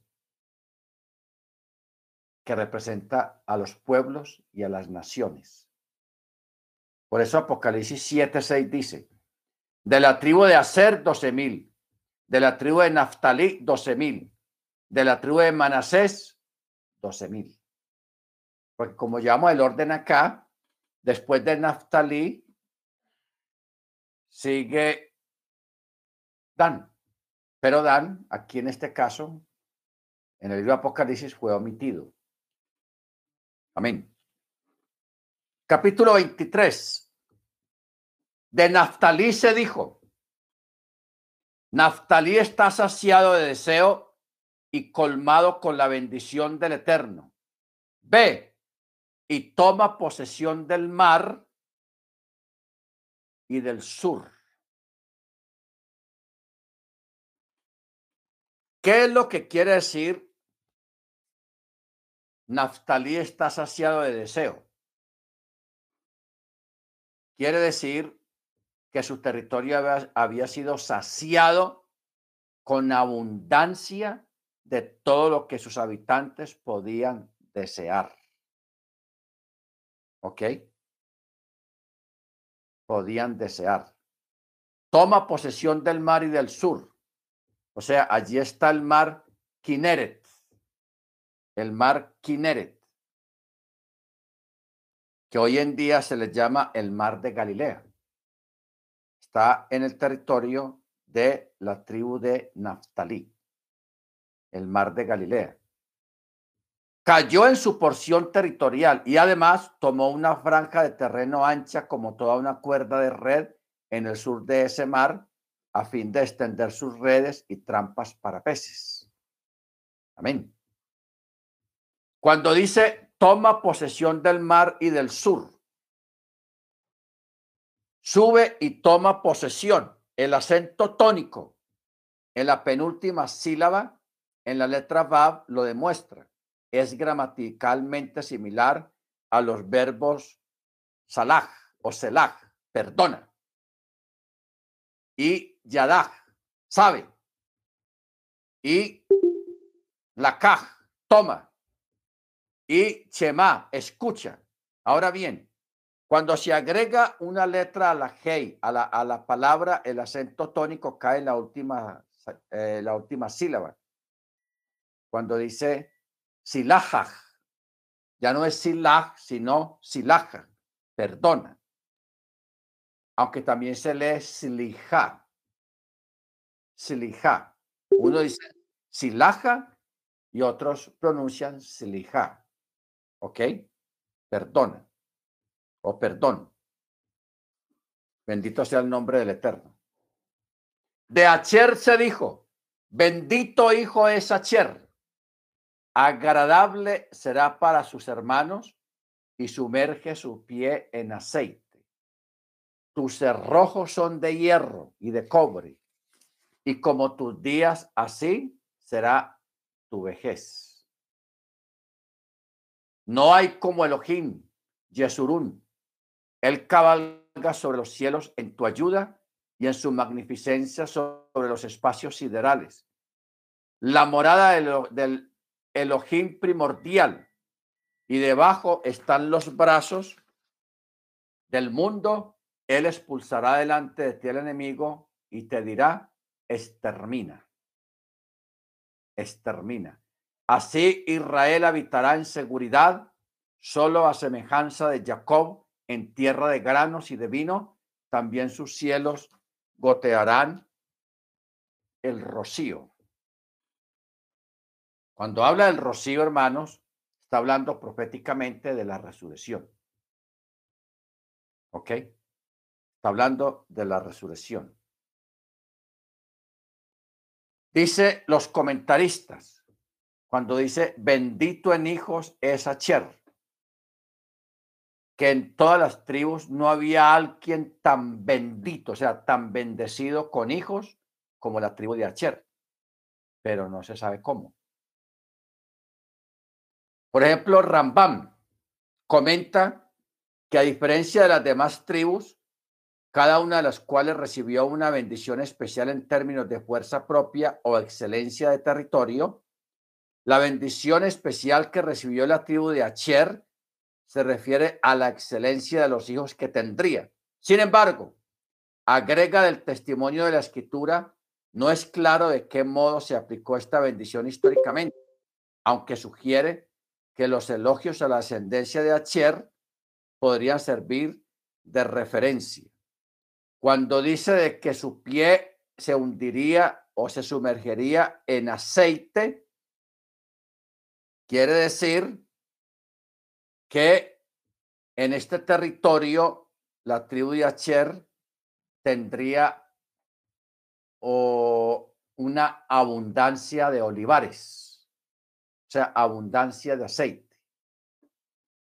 Porque uno después de mirar la historia y uno se da cuenta que a través de la historia algunos productos se fueron volviendo costosos. Por ejemplo, en, la época del Mesías, habían dos productos que hoy en día son muy baratos, pero en esa época eran carísimos. Incluso se le pagaba a los jornaleros con sal. La sal era costosísima. Pero también el lino blanco. No estaba disponible para todo el mundo, solamente para los reyes. Y la sal era tan costosa que a un jornalero a veces le, le pagaban con un puñado de sal, porque era costosísima. La persona que hacía iba y ofrecía sal por puñaditos chiquitos a la gente y de ahí pues obtenía dinero o hacía cambio por otras cosas. ¿Ok? Entonces, eh, el aceite en esa época también era un producto muy costoso. ¿Usted se acuerda de la viuda que, que recibió al profeta? Y el profeta, viendo que ella ya se iba a morir de hambre con su hijo, le dijo, ve y consigue tinajas. Y ella consiguió. Y las tinajas se llenaron de aceite. Entonces ella cogió el aceite, parte lo vendió para obtener dinero y comprar cosas y otra parte lo tuvo guardado para consumirlo en su propia casa, pero se volvió rica esa señora. Pero la riqueza que obtuvo fue de acuerdo a la obediencia y a la disponibilidad. ¿En qué sentido? El varón de Dios solamente le dijo, ve y trae vasijas y ella salió a buscar vasijas. Ella no sabía para qué, pero ella fue y salió. Entonces, si ella se esforzó en traer 10 vasijas, 10 vasijas se llenaron de aceite. Si hubiera tenido más ánimo, hubiera traído 20 vasijas, 20 vasijas tendría, hubiera tenido de aceite. Si hubiera traído 30 vasijas, en fin, todo de acuerdo al esfuerzo y al empeño que la persona le ponga a las cosas. Si usted le pone empeño a sus labores, a la obediencia a la Torá, al mandamiento, lo hace con esfuerzo, lo hace con alegría, lo hace con, con esa disposición, el Eterno te va a bendecir de acuerdo a su disposición, no de acuerdo a lo que el Eterno quiera, quiera darte, no. En este caso, es tu disposición, como en el caso de las tinajas. Amén. Porque si yo tengo, necesito agua, no tengo agua y usted sí tiene. Y yo le digo, eh, ¿por qué no me regalas agua? Y usted diga, y usted me dice, ah, pues entonces, ¿en qué te la vas a llevar? Lleve toda la que quiera, pero usted trae en qué llevarla. Si usted va en un vaso pequeño, ese es el agua que vas a obtener, pero si llevas canecas y canecas y baldes grandes, vas a tener bastante agua, porque la persona te dijo, lleve todo lo que quiera, pero usted trae los utensilios. Más dinamismo, más esfuerzo, más agua. Menos dinamismo, menos esfuerzo, menos agua. O sea, hay bendiciones, hermanos, que dependen de nosotros, no del Eterno. La, la bendición de parte del Eterno está dada. Tenga. Pero de usted depende de sus vasijas, depende la cantidad y la dimensión de la bendición. Amén. Baruch Bendito sea su nombre. Increíble eso. Tus cerrojos son como de hierro y de cobre, y como tus días, así será tu vejez. Los fuertes de cada una de las tribus estaban asentados en las ciudades fronterizas, por así decirlo. Cerraban el país con cerrojo para que los enemigos no pudieran entrar en él, como si estuviera cerrado con candados y trancas de hierro y cobre. O sea, las tribus fueron ubicadas de acuerdo a su estatus físico y de valor. Las tribus más fuertes fueron ubicadas en las fronteras y las tribus más débiles dentro de las fronteras. Por eso dice, tus cerrojos son de hierro y de cobre. Y como tus días, así será tu vejez. Muchos años. Bendito su nombre. Pero también significa que tu tierra estará cerrada con montañas de las cuales se extraen el hierro y el cobre, porque el territorio de Acher era el cerrojo de la tierra de Israel. Amén. Muy bien, hermanos. Vamos a parar acá.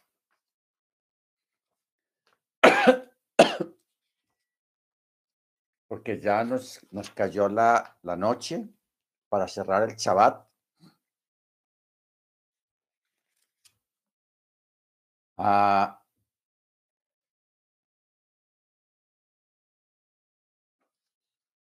vamos a,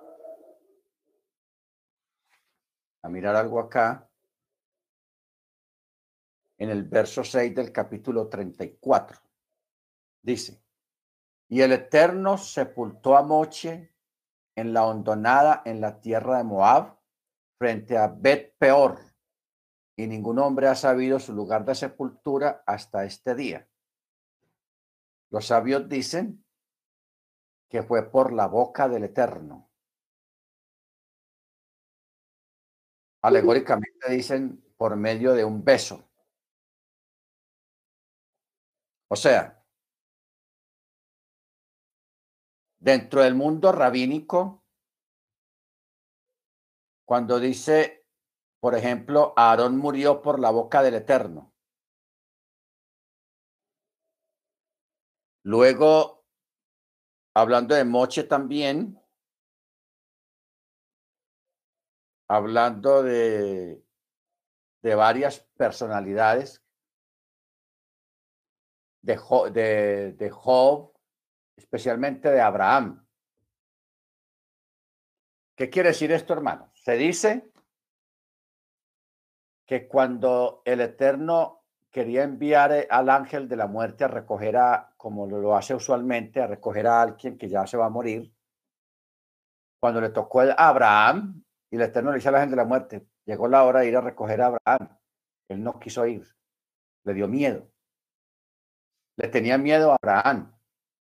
¿Por qué? Porque él decía, Abraham con esa fe que tiene, de pronto se pone a hablar en contra mía y yo no soy capaz con él. Él no quiso ir. Con Jacob, no, yo para, recoger a Jacob, no, yo no voy por allá. Ese Jacob es un... O sea, los grandes personajes de fe que hay en las escrituras, Abraham, Isaac, el ángel tuvieron temor de esos campeones de la fe, de esos campeones en obediencia al Eterno.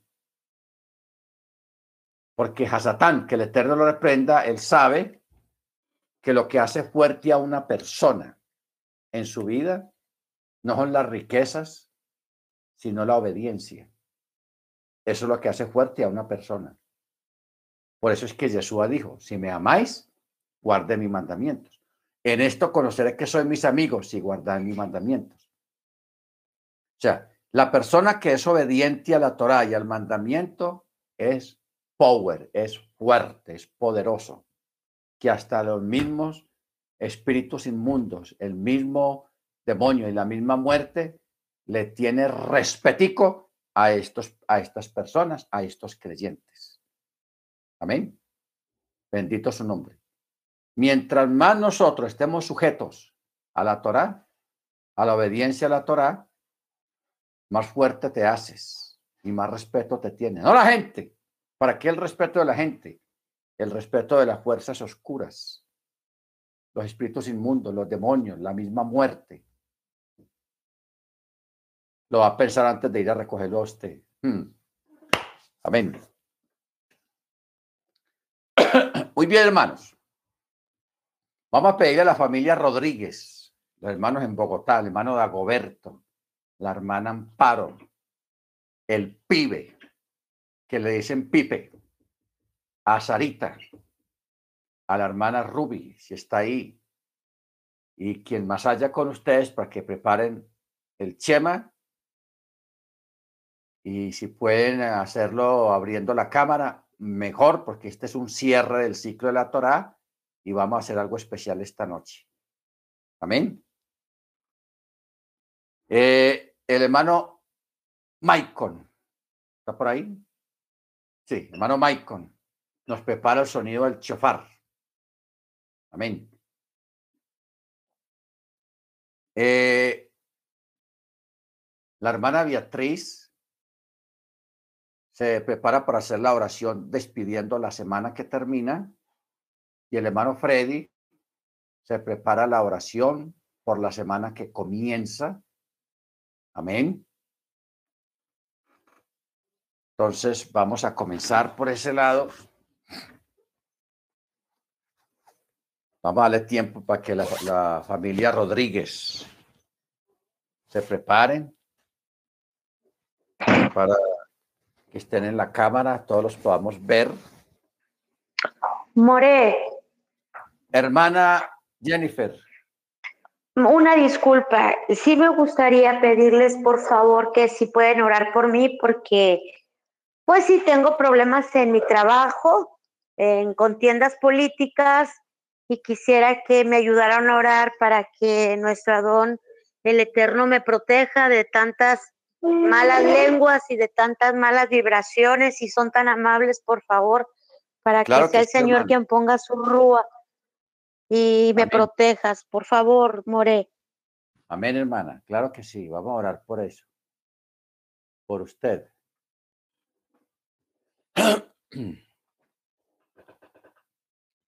Muy bien, los hermanos que tengan, las hermanas que tengan su mantillo y los varones su talit. Vamos a, a tenerlo puesto. Eh, familia Rubio Rodríguez, ¿están preparados?